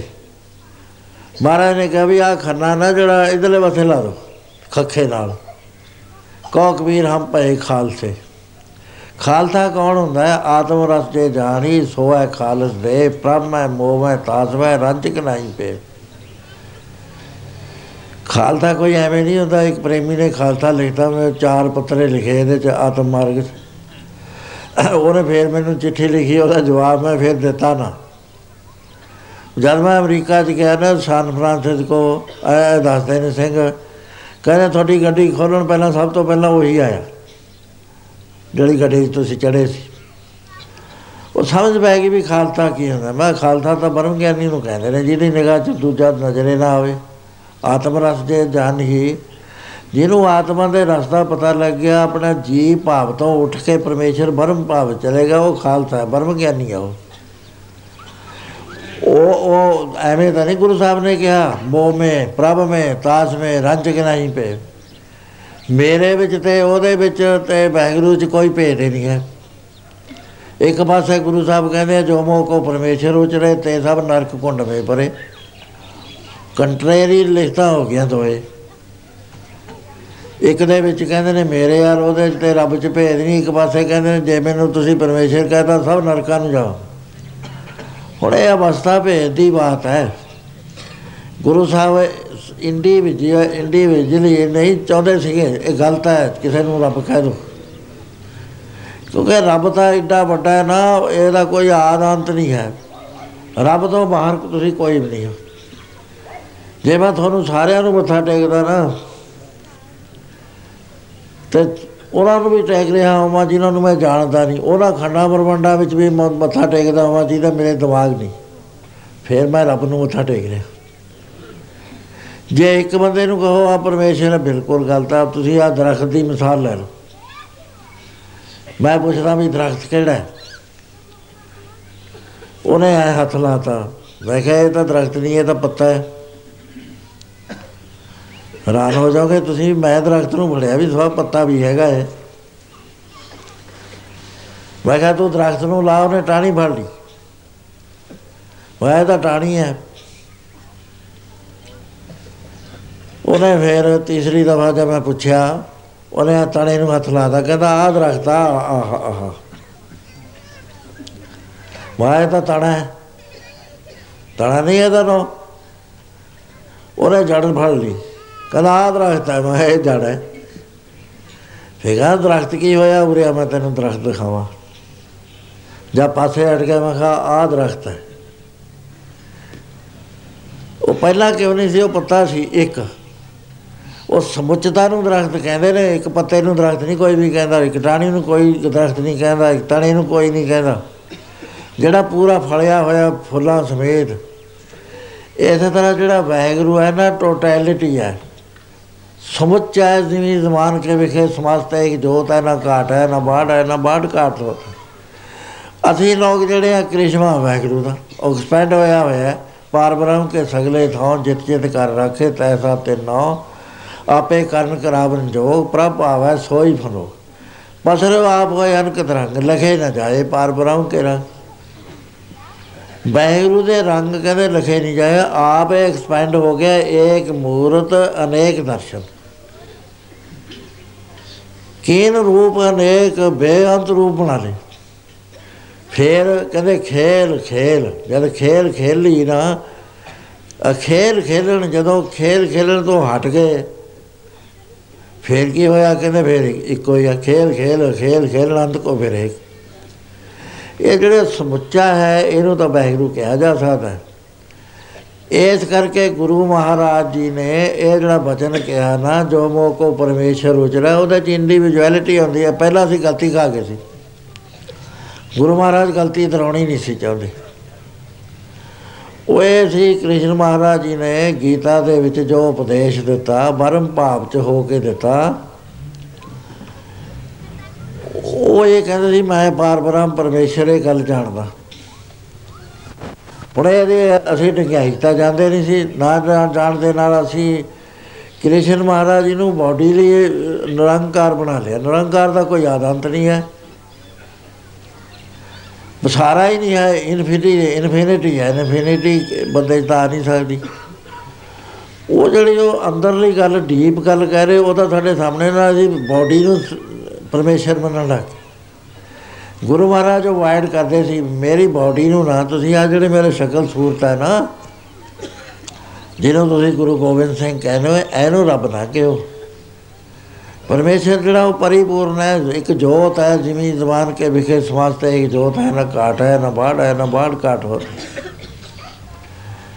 ਸੋ ਇੱਥੇ ਜਦ ਮਹਾਰਾਜ ਕਹਿੰਦੇ ਨੇ, ਆਤਮ ਰਸ ਜੇ ਜਾਣੀ, ਸੋ ਹੈ ਖਾਲਸ ਦੇ। ਪ੍ਰਭ ਮੈਂ, ਮੋਹ ਮੈਂ, ਤਾਸ ਮੈਂ ਰੰਚਕ ਨਹੀਂ ਪੇ। ਸਾਡੇ ਵਿੱਚ ਤੇ ਉਹਦੇ ਵਿੱਚ ਕੋਈ ਭੇਦ ਨਹੀਂ। ਹੈ ਸੋ ਇਸ ਤਰ੍ਹਾਂ ਦੇ ਨਾਲ ਥੋੜੀ ਥੋੜੀ ਗੱਲ ਦਾ ਫ਼ਰਕ ਪੈ ਜਾਂਦਾ ਹੈ। ਉਹਨੇ ਆ ਕੇ ਮਾਹੀ ਨੇ ਜਿਸ ਵਕਤ ਗੱਲ ਦੱਸਣੀ ਸ਼ੁਰੂ ਕਰੀ, ਬਈ ਕੀ ਟਾਕ ਹੋਈ, ਕਿਸ ਤਰ੍ਹਾਂ ਨਾਲ ਇਹਨਾਂ ਨੇ ਸਵਾਲ ਕਰੇ, ਕਿਸ ਤਰ੍ਹਾਂ ਨਾਲ ਜਵਾਬ ਦਿੱਤੇ। ਉਹ ਸਾਰੇ ਜਿਹੜੀ ਤੁਹਾਨੂੰ ਪੁਸਤਕ ਕਹੀ ਹੈ ਨਾ, ਸਾਰੇ ਤਾਂ ਨਹੀਂ ਮੈਂ ਕਹਿ ਸਕਦਾ, ਕਿਉਂਕਿ ਉਹਦਾ ਵਿਸਥਾਰ ਤਾਂ 100 ਪੇਜ ਥਈ ਮੈਂ ਹੁਣ ਕਰ ਸਕਦਾ। ਉਹ ਤਾਂ ਮੈਂ ਇੱਕ ਲਿਖ- ਲੇਖ ਲਿਖਾਇਆ ਸੀਗਾ ਅਖਬਾਰ, ਮੈਗਜ਼ੀਨ 'ਚ। ਉਹ ਇਸ ਭਾਵ ਨਾਲ ਨਹੀਂ ਸੀ ਲਿਖਾਈ। ਉਹ ਜਿਹੜੇ ਬਚਨ ਕਹੇ ਨੇ, ਉਹਦੇ ਵਿੱਚ ਤੁਸੀਂ ਧਿਆਨ ਨਾਲ ਪੜ੍ਹ ਲਓ। ਪੜੋਗੇ ਉਹਦੇ ਬਾਅਦ ਤੁਸੀਂ ਪੜਾਓ ਇਹਨੂੰ। ਜਿੱਥੇ ਤੱਕ ਦੱਸ ਸਕਦੇ ਹੋ। ਕਿਉਂਕਿ ਉਹਦੇ ਵਿੱਚ ਗਲਤ ਗੱਲਾਂ ਸਾਡੇ ਪ੍ਰਚਲਿਤ ਹੋ ਗਈਆਂ। ਪਹਿਲਾਂ ਆਏ ਹੋ ਗਏ ਵੀ ਸਾਹਿਬਜ਼ਾਦਿਆਂ ਨੇ ਜੀ ਸੀਸ ਨਾ ਨਵਾਇਆ। ਪਹਿਲੀ ਗੱਲ ਇਹ ਸੀ। ਹੁਣ ਮਿਸਾਲ ਅਸੀਂ ਦਿੰਨੇ ਆ ਅਮਰ ਸਿੰਘ ਦੀ, ਰਾਜਪੂਤ ਦੀ, ਰਠੌਰ ਦੀ। ਵੀ ਅਕਬਰ ਦੇ ਦਰਬਾਰ ਚ ਆਇਆ, ਲੱਤਾਂ ਕਰਕੇ ਨੰਗਿਆ ਉਹ ਖਿੜਕੀ ਦੀ। ਸਿਰ ਨਹੀਂ ਐ ਕਰਿਆ ਉਹਨੇ। ਇਹ ਭਾਵਨਾ ਨਹੀਂ ਸੀ ਉਹਨਾਂ ਦੀ। ਉਹਨਾਂ ਦੀ ਭਾਵਨਾ ਸਾਹਿਬਜ਼ਾਦਿਆਂ ਦੀ ਇਹ ਸੀ ਵੀ ਸੀਸ ਦਾ ਸਾਡਾ ਨਿਭਦਾ ਹੈ। ਲੇਕਿਨ ਨਿਭਦਾ ਬੰਦ ਕੇ ਕਰਨ ਵਾਲਿਆਂ ਨੂੰ? ਦੂਸਰਿਆਂ ਅੱਗੇ ਨਹੀਂ ਸਾਡਾ ਸੀਸ ਨਿਭਦਾ। ਤੁਸੀਂ ਜਿੰਨੇ ਬੈਠੇ ਹੋ ਇੱਥੇ, ਤੁਸੀਂ ਸਾਰੇ ਪਾਮਰ ਅਵਸਥਾ ਦੇ ਮਨੁੱਖ ਹੋ। ਝੂਠੇ, ਕਾਫਰ। ਕਾਫਰਾਂ ਨੂੰ ਅਸੀਂ ਕਿਵੇਂ ਸੀਸ ਨਵਾ ਦਈਏ? ਕਾਫਰ ਤੁਸੀਂ ਤਾਂ ਤੁਸੀਂ ਕੁਰਾਨ ਸ਼ਰੀਫ ਦੀਆਂ ਕਸਮਾਂ ਖਾਧੀਆਂ, ਕੁਰਾਨ ਸ਼ਰੀਫ ਜਾਮ ਨਹੀਂ ਦਿੱਤੀ। ਆ ਜਿਹੜੇ ਬੈਠੇ ਨੇ ਪਹਾੜੀ ਰਾਜੇ, ਇਹਨਾਂ ਸਾਰਿਆਂ ਨੇ ਗਊ ਦੀ ਤੇ ਠਾਕਰਾਂ ਦੀ ਜਾਮ ਨਹੀਂ ਦਿੱਤੀ। ਤੁਸੀਂ ਤਾਂ ਭੋਰਾ ਜਿੰਨੀ ਵੀ ਨਹੀਂ ਮੰਨੀ, ਭੋਰਾ ਜਿੰਨਾ ਵੀ ਸੰਸਕਾਰ ਨਹੀਂ ਕਰਿਆ, ਤੁਹਾਨੂੰ ਕੌਣ ਮੂਮਨ ਕਹਿ ਦੂਗਾ ਵੀ ਤੁਸੀਂ ਮੁਸਲਮਾਨ ਹੋ? ਤੁਸੀਂ ਆਪਣੇ ਇਸ਼ਟ ਦੀਆਂ ਧੱਜੀਆਂ ਉਡਾਤੀਆਂ ਤੇ ਤੁਸੀਂ ਤਾਂ ਕਾਫਰ ਆਦਮੀ ਹੋ, ਮਨਮੁਖ ਹੋ, ਬੇਮੁਖ ਹੋ, ਅਸੀਂ ਮਨਮੁਖਾਂ, ਬੇਮੁਖਾਂ ਨੂੰ ਚੀਜ਼ ਨਿਭਾਈ ਹੈ ਗੁਰਮੁਖਾਂ ਨੂੰ ਨਿਭਾਉਂਦੇ ਆ ਗੁਰਮੁਖਾਂ ਨੂੰ ਚੀਜ਼ ਨਹੀਂ ਅਸੀਂ ਨਿਭਾਉਂਦੇ, ਅਸੀਂ ਬੇਨਤੀ ਕਰਦੇ ਹਾਂ ਗੁਰਸਿੱਖਾਂ ਕੀ ਹਰ ਧੂੜ ਦੇ ਹਮ ਪਾਪੀ ਵੀ ਗਤ ਪਾਏ। ਸੋ ਇਸ ਤਰ੍ਹਾਂ ਦੇ ਬਚਨ ਹੈ, ਤੁਸੀਂ ਇਹਨੂੰ ਧਿਆਨ ਨਾਲ ਪੜ੍ਹ ਲਿਓ, ਕਿਉਂਕਿ ਸਮਾਂ ਜਾਤ ਨਹੀਂ ਨਾ ਮੈਂ ਤਾਂ 3 ਘੰਟੇ 4 ਘੰਟੇ ਹੋਰ ਲੱਗੇ ਰਹੂੰ। ਪਰ ਤੁਹਾਡਾ ਵੀ ਸਮਾਂ ਬੜਾ ਕੀਮਤੀ ਹੈ ਦੂਰ ਦੂਰ ਤੁਸੀਂ ਜਾਣਾ ਹੈ। ਕੱਲ੍ਹ ਦੇ ਜਵਾਨ ਚ ਮੈਂ 2.5 ਘੰਟੇ ਜਾਂ ਪੌਣੇ 3 ਘੰਟੇ ਐਸੇ ਗੱਲ ਤੇ ਬੋਲਿਆ ਸੀ। ਸੋ ਉਹਨੂੰ ਜਿਵੇਂ ਮੇਰੇ ਆਉਣ ਤੋਂ ਪਹਿਲਾਂ ਬਚਨ ਚੱਲ ਰਹੇ ਸੀ। ਉਹ ਮੁਤਾਬਕ ਮੈਂ ਆਪ ਦੇ ਨਾਲ ਬੇਨਤੀ ਕਰਦੀ ਹੈ। ਕਦੇ ਉਹ ਕਹਿੰਦੇ ਨੇ ਵੀ ਤੁਸੀਂ ਡਰਦੇ ਕਿਉਂ ਨਹੀਂ? ਉਹ ਝੂਠਾ ਨੰਦ ਨੇ ਕਿਹਾ, ਦੇਖ ਦੇਖ, ਕਹਿੰਦਾ ਨਵਾਬ ਸਾਹਿਬ ਭੋਰਾ ਜਿਨ੍ਹਾਂ ਦਾ ਝੁਕ ਜਾਣ। ਡਰ ਹੈ ਹੀ ਨਹੀਂ ਇਹਨਾਂ ਦੇ ਮਨ 'ਚ। ਹੁਣ ਬੱਚੇ ਸੀਗੇ ਸਵਾਲ ਕਰਤਾ ਵੀ ਤੁਹਾਨੂੰ ਡਰ ਨਹੀਂ ਲੱਗਦਾ? ਉਹ ਕਹਿੰਦੇ ਨਹੀਂ। ਕਿਉਂ ਨਹੀਂ ਲੱਗਦਾ? ਕਹਿੰਦੇ ਅਸੀਂ ਨਿਰਭਉ ਨੂੰ ਜਪਦੇ ਆ ਨਿਰਭਉ ਜਪੈ ਸਗਲ ਭਉ ਮਿਟਾਏ ਸਗਲ ਭਉ ਦੇ ਵਿੱਚ ਇੱਕ ਡਰ ਤਾਂ ਹੈ ਨਾ, ਬੰਦਿਆਂ ਦਾ ਬੰਦਿਆਂ ਨੂੰ ਹੁੰਦਾ ਹੈ। ਚੋਰਾਂ ਦਾ ਡਰ ਹੈ, ਡਾਕੂਆਂ ਦਾ ਡਰ ਹੈ, ਸਰਕਾਰ ਦਾ ਡਰ ਹੈ, ਉਹ ਬੇਅੰਤ ਡਰ ਨੇ ਇੱਥੇ। ਮਹਾਰਾਜ ਕਹਿੰਦੇ, ਡਰ ਡਰ ਮਰੇ, ਮਨ, ਮਰਨਾ ਮਨ ਕਾ ਸ਼ੋਰ। ਸਭ ਤੋਂ ਬੜਾ ਜਿਹੜਾ ਡਰ ਹੈ ਨਾ, ਉਹ ਦਰਗਾਹ ਦਾ ਡਰ ਹੈ। ਜਿੱਥੇ ਜਾ ਕੇ ਅਸੀਂ ਲੇਖਾ ਦੇਣਾ, ਜਿੱਥੇ ਕਿਸੇ ਨੇ ਸਹਾਇਤਾ ਨਹੀਂ ਕਰਨੀ। ਜੈ ਮਾਤ ਪਿਤਾ ਸੁਤ ਮੀਤ ਨਾ ਵਾਈ ਮਨੁ ਹਾ ਨਾਮ ਤੇਰੇ ਸੰਗ ਸਾਇ ਜੈ ਮਹਾ ਭਿਆਨ ਤਪਤ ਬਹੁ ਕਾਮ। ਜਿੱਥੇ ਜੈ ਤ੍ਰਿਖਾ ਮਨ ਤੁਝੇ ਅਕਰਖ। ਉਥੇ ਬਾਹ ਫੜਨ ਵਾਲਾ ਕੋਈ ਨਹੀਂ, ਸਭ ਤੋਂ ਬੜਾ ਤਾਂ ਡਰ ਉਹ ਹੈ, ਉਹ ਕਹਿੰਦੇ ਅਸੀਂ ਤਾਂ ਉਹ ਵੀ ਡਰ ਲਾਇਆ ਹੋਇਆ ਹੈ। ਕਿਉਂਕਿ ਡਰ ਡਰਦਾ ਸਿਰਫ ਉਹ ਹੈ ਜਿਹਨੂੰ ਵਾਹਿਗੁਰੂ ਦੀ ਗੈਰ ਹਾਜ਼ਰੀ ਹੈ, ਉਹ ਹੈ ਨਾਲ ਸਭ ਦੇ। ਜੈ ਜੈ ਪੇਖੋ ਤੈ ਹਜੂਰ, ਦੂਰ ਕਤੇ ਨਾ ਜਾਈ ਜਿਹਦਾ ਨਿਸ਼ਚਾ ਇਹ ਬਣ ਗਿਆ ਵੀ ਵਾਹਿਗੁਰੂ ਮੇਰੇ ਨਾਲ ਹੈ। ਬੰਦਗੀ ਕਰਦਾ, ਮੈਂ ਬੇਨਤੀ ਕਰੀ ਕਰਦਾ ਹੁੰਦਾ। ਵੀ ਜਦ ਤੁਸੀਂ ਅੱਖਾਂ ਮੀਟ ਕੇ ਬੈਠਦੇ ਹੋ ਨਾ, ਇਹ ਸੁੱਕਾ ਹੀ ਨਾ ਵਾਹਿਗੁਰੂ ਵਾਹਿਗੁਰੂ ਕਰੋ। ਸੁੱਕਾ ਹੀ ਏਕ ਓੰਕਾਰ ਨਾ ਕਰੋ। ਥੋੜਾ ਠਹਿਰ ਜਾਓ। ਠਹਿਰ ਕੇ ਮਹਿਸੂਸ ਕਰੋ ਵੀ ਜਿਹਦਾ ਮੈਂ ਨਾਮ ਜਪਣ ਲੱਗਿਆ, ਉਹ ਸਰਬ ਕਲਾ, ਸਮਰੱਥ, ਸਭ ਕੁਝ ਜਾਣਨ ਵਾਲਾ ਘਟ ਘਟ ਤੇ ਜਾਣ ਮੇਰੇ ਮਨ ਦੀ ਸਾਰੀ ਅਵਸਥਾ ਜਾਣਦਾ ਮੇਰੇ ਸਾਹਮਣੇ ਹੈ, ਨਮਸਕਾਰ ਕਰੋ, ਫੇਰ ਬਾਣੀ ਪੜੋ ਇਹ ਹਾਜ਼ਰੀ ਦੀ ਬਾਣੀ ਹੈ। ਇਹ ਗੁਰੂ ਮਹਾਰਾਜ ਨੇ ਨਵਾਬ ਦੌਲਤ ਖਾਨ ਨੂੰ ਦੱਸੀ ਸੀ ਬਈ, ਹਾਜ਼ਰੀ ਦੀ ਨਮਾਜ਼ ਪੜ੍ਹ, ਤੂੰ ਤਾਂ ਘੋੜੇ ਖਰੀਦਾ ਸੀ ਉੱਥੇ। ਇਹ ਨਮਾਜ਼ ਕਿਵੇਂ ਹੋ ਜਗੇ? ਤਾਂ ਕਦਾ ਨਮਾਜ਼ ਕਰੀਏ? ਤੂੰ ਪਾਪ ਦਾ ਭਾਗੀ ਹੈ ਖੁਦਾ ਦੀ ਹਾਜ਼ਰੀ ਵਿੱਚ ਹੈ, ਤੂੰ ਘੋੜੇ ਖਰੀਦਾ ਤੇਰੇ ਨਾਲ ਗੁਸਤਾਖ ਕੌਣ ਬੰਦਾ ਹੋਏਗਾ ਹੋਰ? ਤੈਨੂੰ ਡਰ ਨਹੀਂ ਉਸ ਦਾ? ਭਰੋਸਾ ਨਹੀਂ ਹੈ ਖੁਦਾ ਦਾ? ਸੋ ਇਹਦੇ ਵਿੱਚ ਜਿਹੜਾ ਡਰ ਹੈ, ਜਿਸ ਵਕਤ ਪਰਮੇਸ਼ਰ ਹਾਜ਼ਰ ਨਾਜ਼ਰ ਹੋ ਗਿਆ, ਮੰਨ ਲਿਆ ਸੀ, ਸਾਡੇ ਅਗਿਆਨ ਦਾ ਪਰਦਾ ਟੁੱਟ ਗਿਆ। ਕਬੀਰ ਸਾਹਿਬ ਨੂੰ ਜਦ ਹਾਥੀ ਮੂਰੇ ਸਿੱਟਦਾ ਕਹਿੰਦੇ, ਮਨ ਨਾ ਡਰੇ, ਤਨ ਕਾਹੇ ਕੋ ਡਰਾਵੋ ਕਹਿੰਦੇ, ਸਾਡਾ ਮਨ ਤਾਂ ਡਰ ਨਹੀਂ ਰਿਹਾ, ਸਾਨੂੰ ਤਾਂ ਬਰਮ ਦ੍ਰਿਸ਼ਟੀ ਆ ਰਿਹਾ ਇਹ ਤੁਹਾਨੂੰ ਕਿਉਂ ਡਰਾਉਣੀ ਹੋ? ਇਹ ਤੁਹਾਡਾ ਕੀ ਕਰੂਗਾ? ਤਨ ਡਰ ਕੇ। ਡਰ ਡਰ ਮਰਨਾ ਮਨ ਕਾ ਸ਼ੋਰ। ਤੇ ਕਹਿਣ ਲੱਗੇ ਵੀ ਦੇਖੋ, ਹਰ ਵੇਖੈ, ਸੁਣੈ, ਨਿਤ ਸਭ ਕੁਝ ਮੇਰੀ ਜਿੰਦੜੀ ਹੈ ਸੋ ਡਰੇ ਜਨ ਪਾਪ ਕਮਾਤਾ ਰਾ ਕਮਾਤੇ ਰਾ ਡਰੇ ਹੋ ਜਿਨ੍ਹਾਂ ਨੇ ਪਾਪ ਕਰਿਆ, ਗਲਤ ਗੱਲਾਂ ਕਰੀਆਂ ਨੇ। ਅਸੀਂ ਤਾਂ ਕੋਈ ਗਲਤ ਗੱਲ ਨਹੀਂ ਕਰੀ, ਸਾਡੀ ਉਮਰੇ ਨਹੀਂ ਹੈ ਗਲਤ ਗੱਲ ਕਰਨ ਦੀ। ਅਸੀਂ ਕਿਸੇ ਦਾ ਕੋਈ ਧਨ ਨਹੀਂ ਖੋਇਆ, ਕਿਸੇ ਨੂੰ ਮਾੜਾ ਨਹੀਂ ਕਿਹਾ। ਕਿਤੇ ਅਸੀਂ ਕਿਸੇ ਦੇ ਘਰ ਦੇ ਉੱਤੇ ਕਬਜ਼ਾ ਨਹੀਂ ਕਰਿਆ, ਸਾਨੂੰ ਤਾਂ ਫੜ ਕੇ ਲਿਆਇਆ। ਕਿਹੜਾ ਕਸੂਰ ਹੈ ਸਾਡਾ ਜਿਹੜਾ ਤੁਸੀਂ ਫੜ ਲਿਆਂਦਾ ਸਾਨੂੰ? ਜਿਹੜਾ ਅੰਤਰ ਹਿਰਦਾ ਸ਼ੁੱਧ ਹੈ ਮੇਰੀ ਜਿੰਦੜੀਏ ਤੇ ਤਿਸ ਜਨ ਸਭ ਡਰ ਕਤੇ ਰਾਮ। ਜਿਹੜਾ ਅੰਦਰੋਂ ਸ਼ੁ- ਸ਼ੁੱਧ ਆ ਉਹਨੂੰ ਡਰ ਡਰ ਕਿੱਥੋਂ ਆ ਗਿਆ? ਕਿਹੜਾ ਡਰ ਹੈ, ਜਿਹੜਾ ਡਰਾਊਗਾ? ਇਹ ਗੱਲ ਦਾ ਉਹਨਾਂ ਨੂੰ ਸਮਝੋ, ਦੁਨੀਆਦਾਰੀ ਦੀ ਨਿਗਾਹ ਨਾਲ ਦੇਖਦੇ ਸੀ। ਇਹ ਪਰਮੇਸ਼ਰ ਨੂੰ ਹਾਜ਼ਰ ਨਾਜ਼ਰ ਜਾਣ ਕੇ ਗੱਲ ਕਰਦੇ ਸੀ। ਇਸ ਐਸੇ ਬਚਨ ਉਹਦੇ ਵਿੱਚ ਆਏਗੇ, ਤੁਸੀਂ ਪਿਆਰ ਨਾਲ ਪੜ੍ਹ ਲਿਓ, ਕਿਉਂਕਿ ਹੁਣ ਸਮਾਂ ਨਹੀਂ ਹੈ। ਸੋ ਇਸ ਤਰ੍ਹਾਂ ਦੇ ਨਾਲ ਜਿਹੜਾ ਹੁਣ ਸਾਡਾ ਜਾ ਰਿਹਾ ਹੈ ਨਾ ਸਮਾਂ, ਆਹ ਦਿਨ, ਇਹ ਸਿੱਖ ਇਤਿਹਾਸ ਕੀ ਦੁਨੀਆ ਦੇ ਇਤਿਹਾਸ ਵਿੱਚ ਬਹੁਤ ਹੀ ਮਹੱਤਵਪੂਰਨ ਦਿਨ ਹੈ। ਕਸੂਰ ਸਾਡਾ ਇਹ ਹੈ, ਅਸੀਂ ਬੈਠ ਕੇ ਡੂੰਘੀ ਵਿਚਾਰ ਨਹੀਂ ਇਹਦੇ ਕਰੀ। ਈਸਾ ਜੀ ਨੂੰ ਛੋੜੀ ਚੜਾਤਾ ਉਹ ਦੇਖੋ ਟੈਲੀਵਿਜ਼ਨ ਤੇ ਆਉਂਦਾ। ਉਹ ਕਿਵੇਂ ਰੋ ਰੋ ਕੇ ਗੱਲ ਕਰਦੇ ਆ ਵੀ ਜਦੋਂ ਪੈਗੰਬਰ ਨੂੰ ਸੋਲੀ ਵਾਲਾ ਉਹ ਜਿਹੜਾ ਸੀਗਾ ਸਤੀਰ ਖਿੱਚਿਆ ਇਹ ਗਿਰ ਪਏ, ਫੇਰ ਉੱਠੇ, ਫੇਰ ਗਿਰ ਪਏ, ਉਹ ਰੋਂਦੇ ਨੇ ਦੱਸਦੇ। ਵੀ ਕਿੰਨੀ ਤਕਲੀਫ ਹੋਈ, ਕਿੰਨਾ ਟੌਰਚਰ ਹੋਇਆ, ਸੂਲੀ ਦੇ ਉੱਤੇ ਚੜਿਆ। ਸਾਰੀ ਦੁਨੀਆ ਦੇ ਵਿੱਚ ਆ ਗਲ ਚ ਪਵਾਤੀ ਉਹ ਟਾਈ ਜੀ, ਸੂਲੀ ਦਾ, ਸੂਲੀ ਵਰਗੀ। ਉਹ ਜਿਹੜਾ ਹੁਣ ਇਹ ਕਹਿੰਦੇ ਸੀ ਨਾ ਵੀ ਉਹਨੇ ਗਾਲਾਂ ਕੱਢੀਆਂ।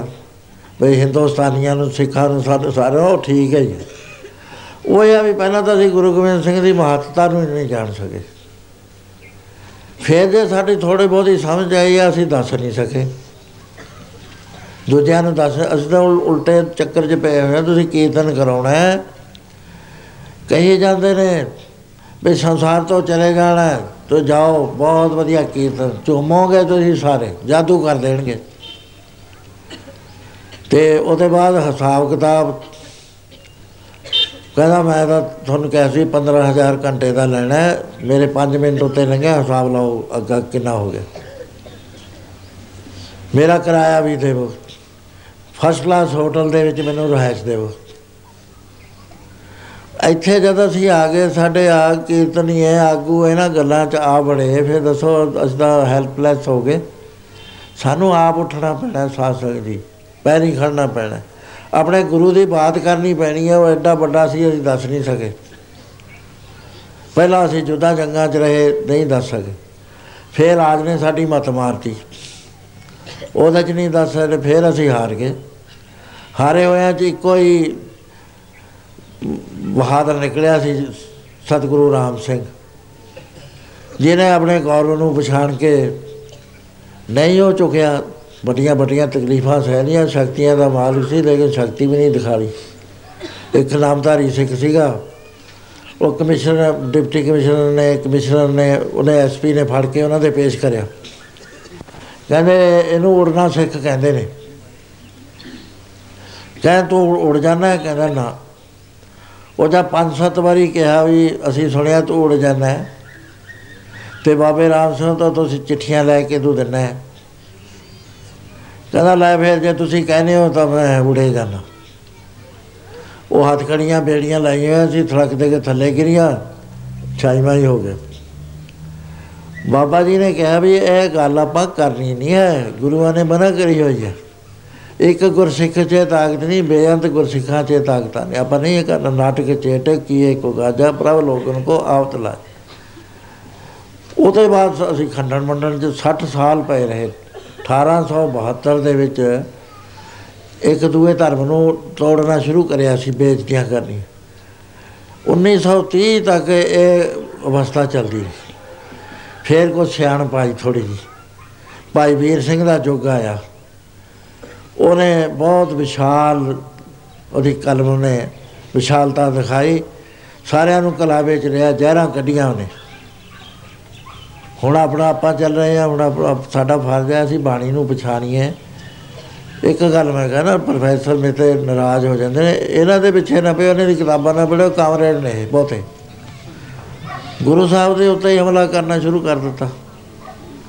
ਗੁਰੂ ਗ੍ਰੰਥ ਸਾਹਿਬ ਚਾਹੁੰਦਾ ਹੈ ਵੀ ਜਿਹੜੀ ਸੁਹਾਗਣ ਹੈ, ਇਸ ਤਰ੍ਹਾਂ ਦੀ ਬਿਰਤੀ ਹੋਣੀ ਚਾਹੀਦੀ ਹੈ। ਜਾਏ ਪੁੱਛੋ ਸੁਹਾਗਣੀ, ਤੁਸੀਂ ਰਾਬਿਆ ਕਿ ਨਹੀਂ ਹੋਣੀ?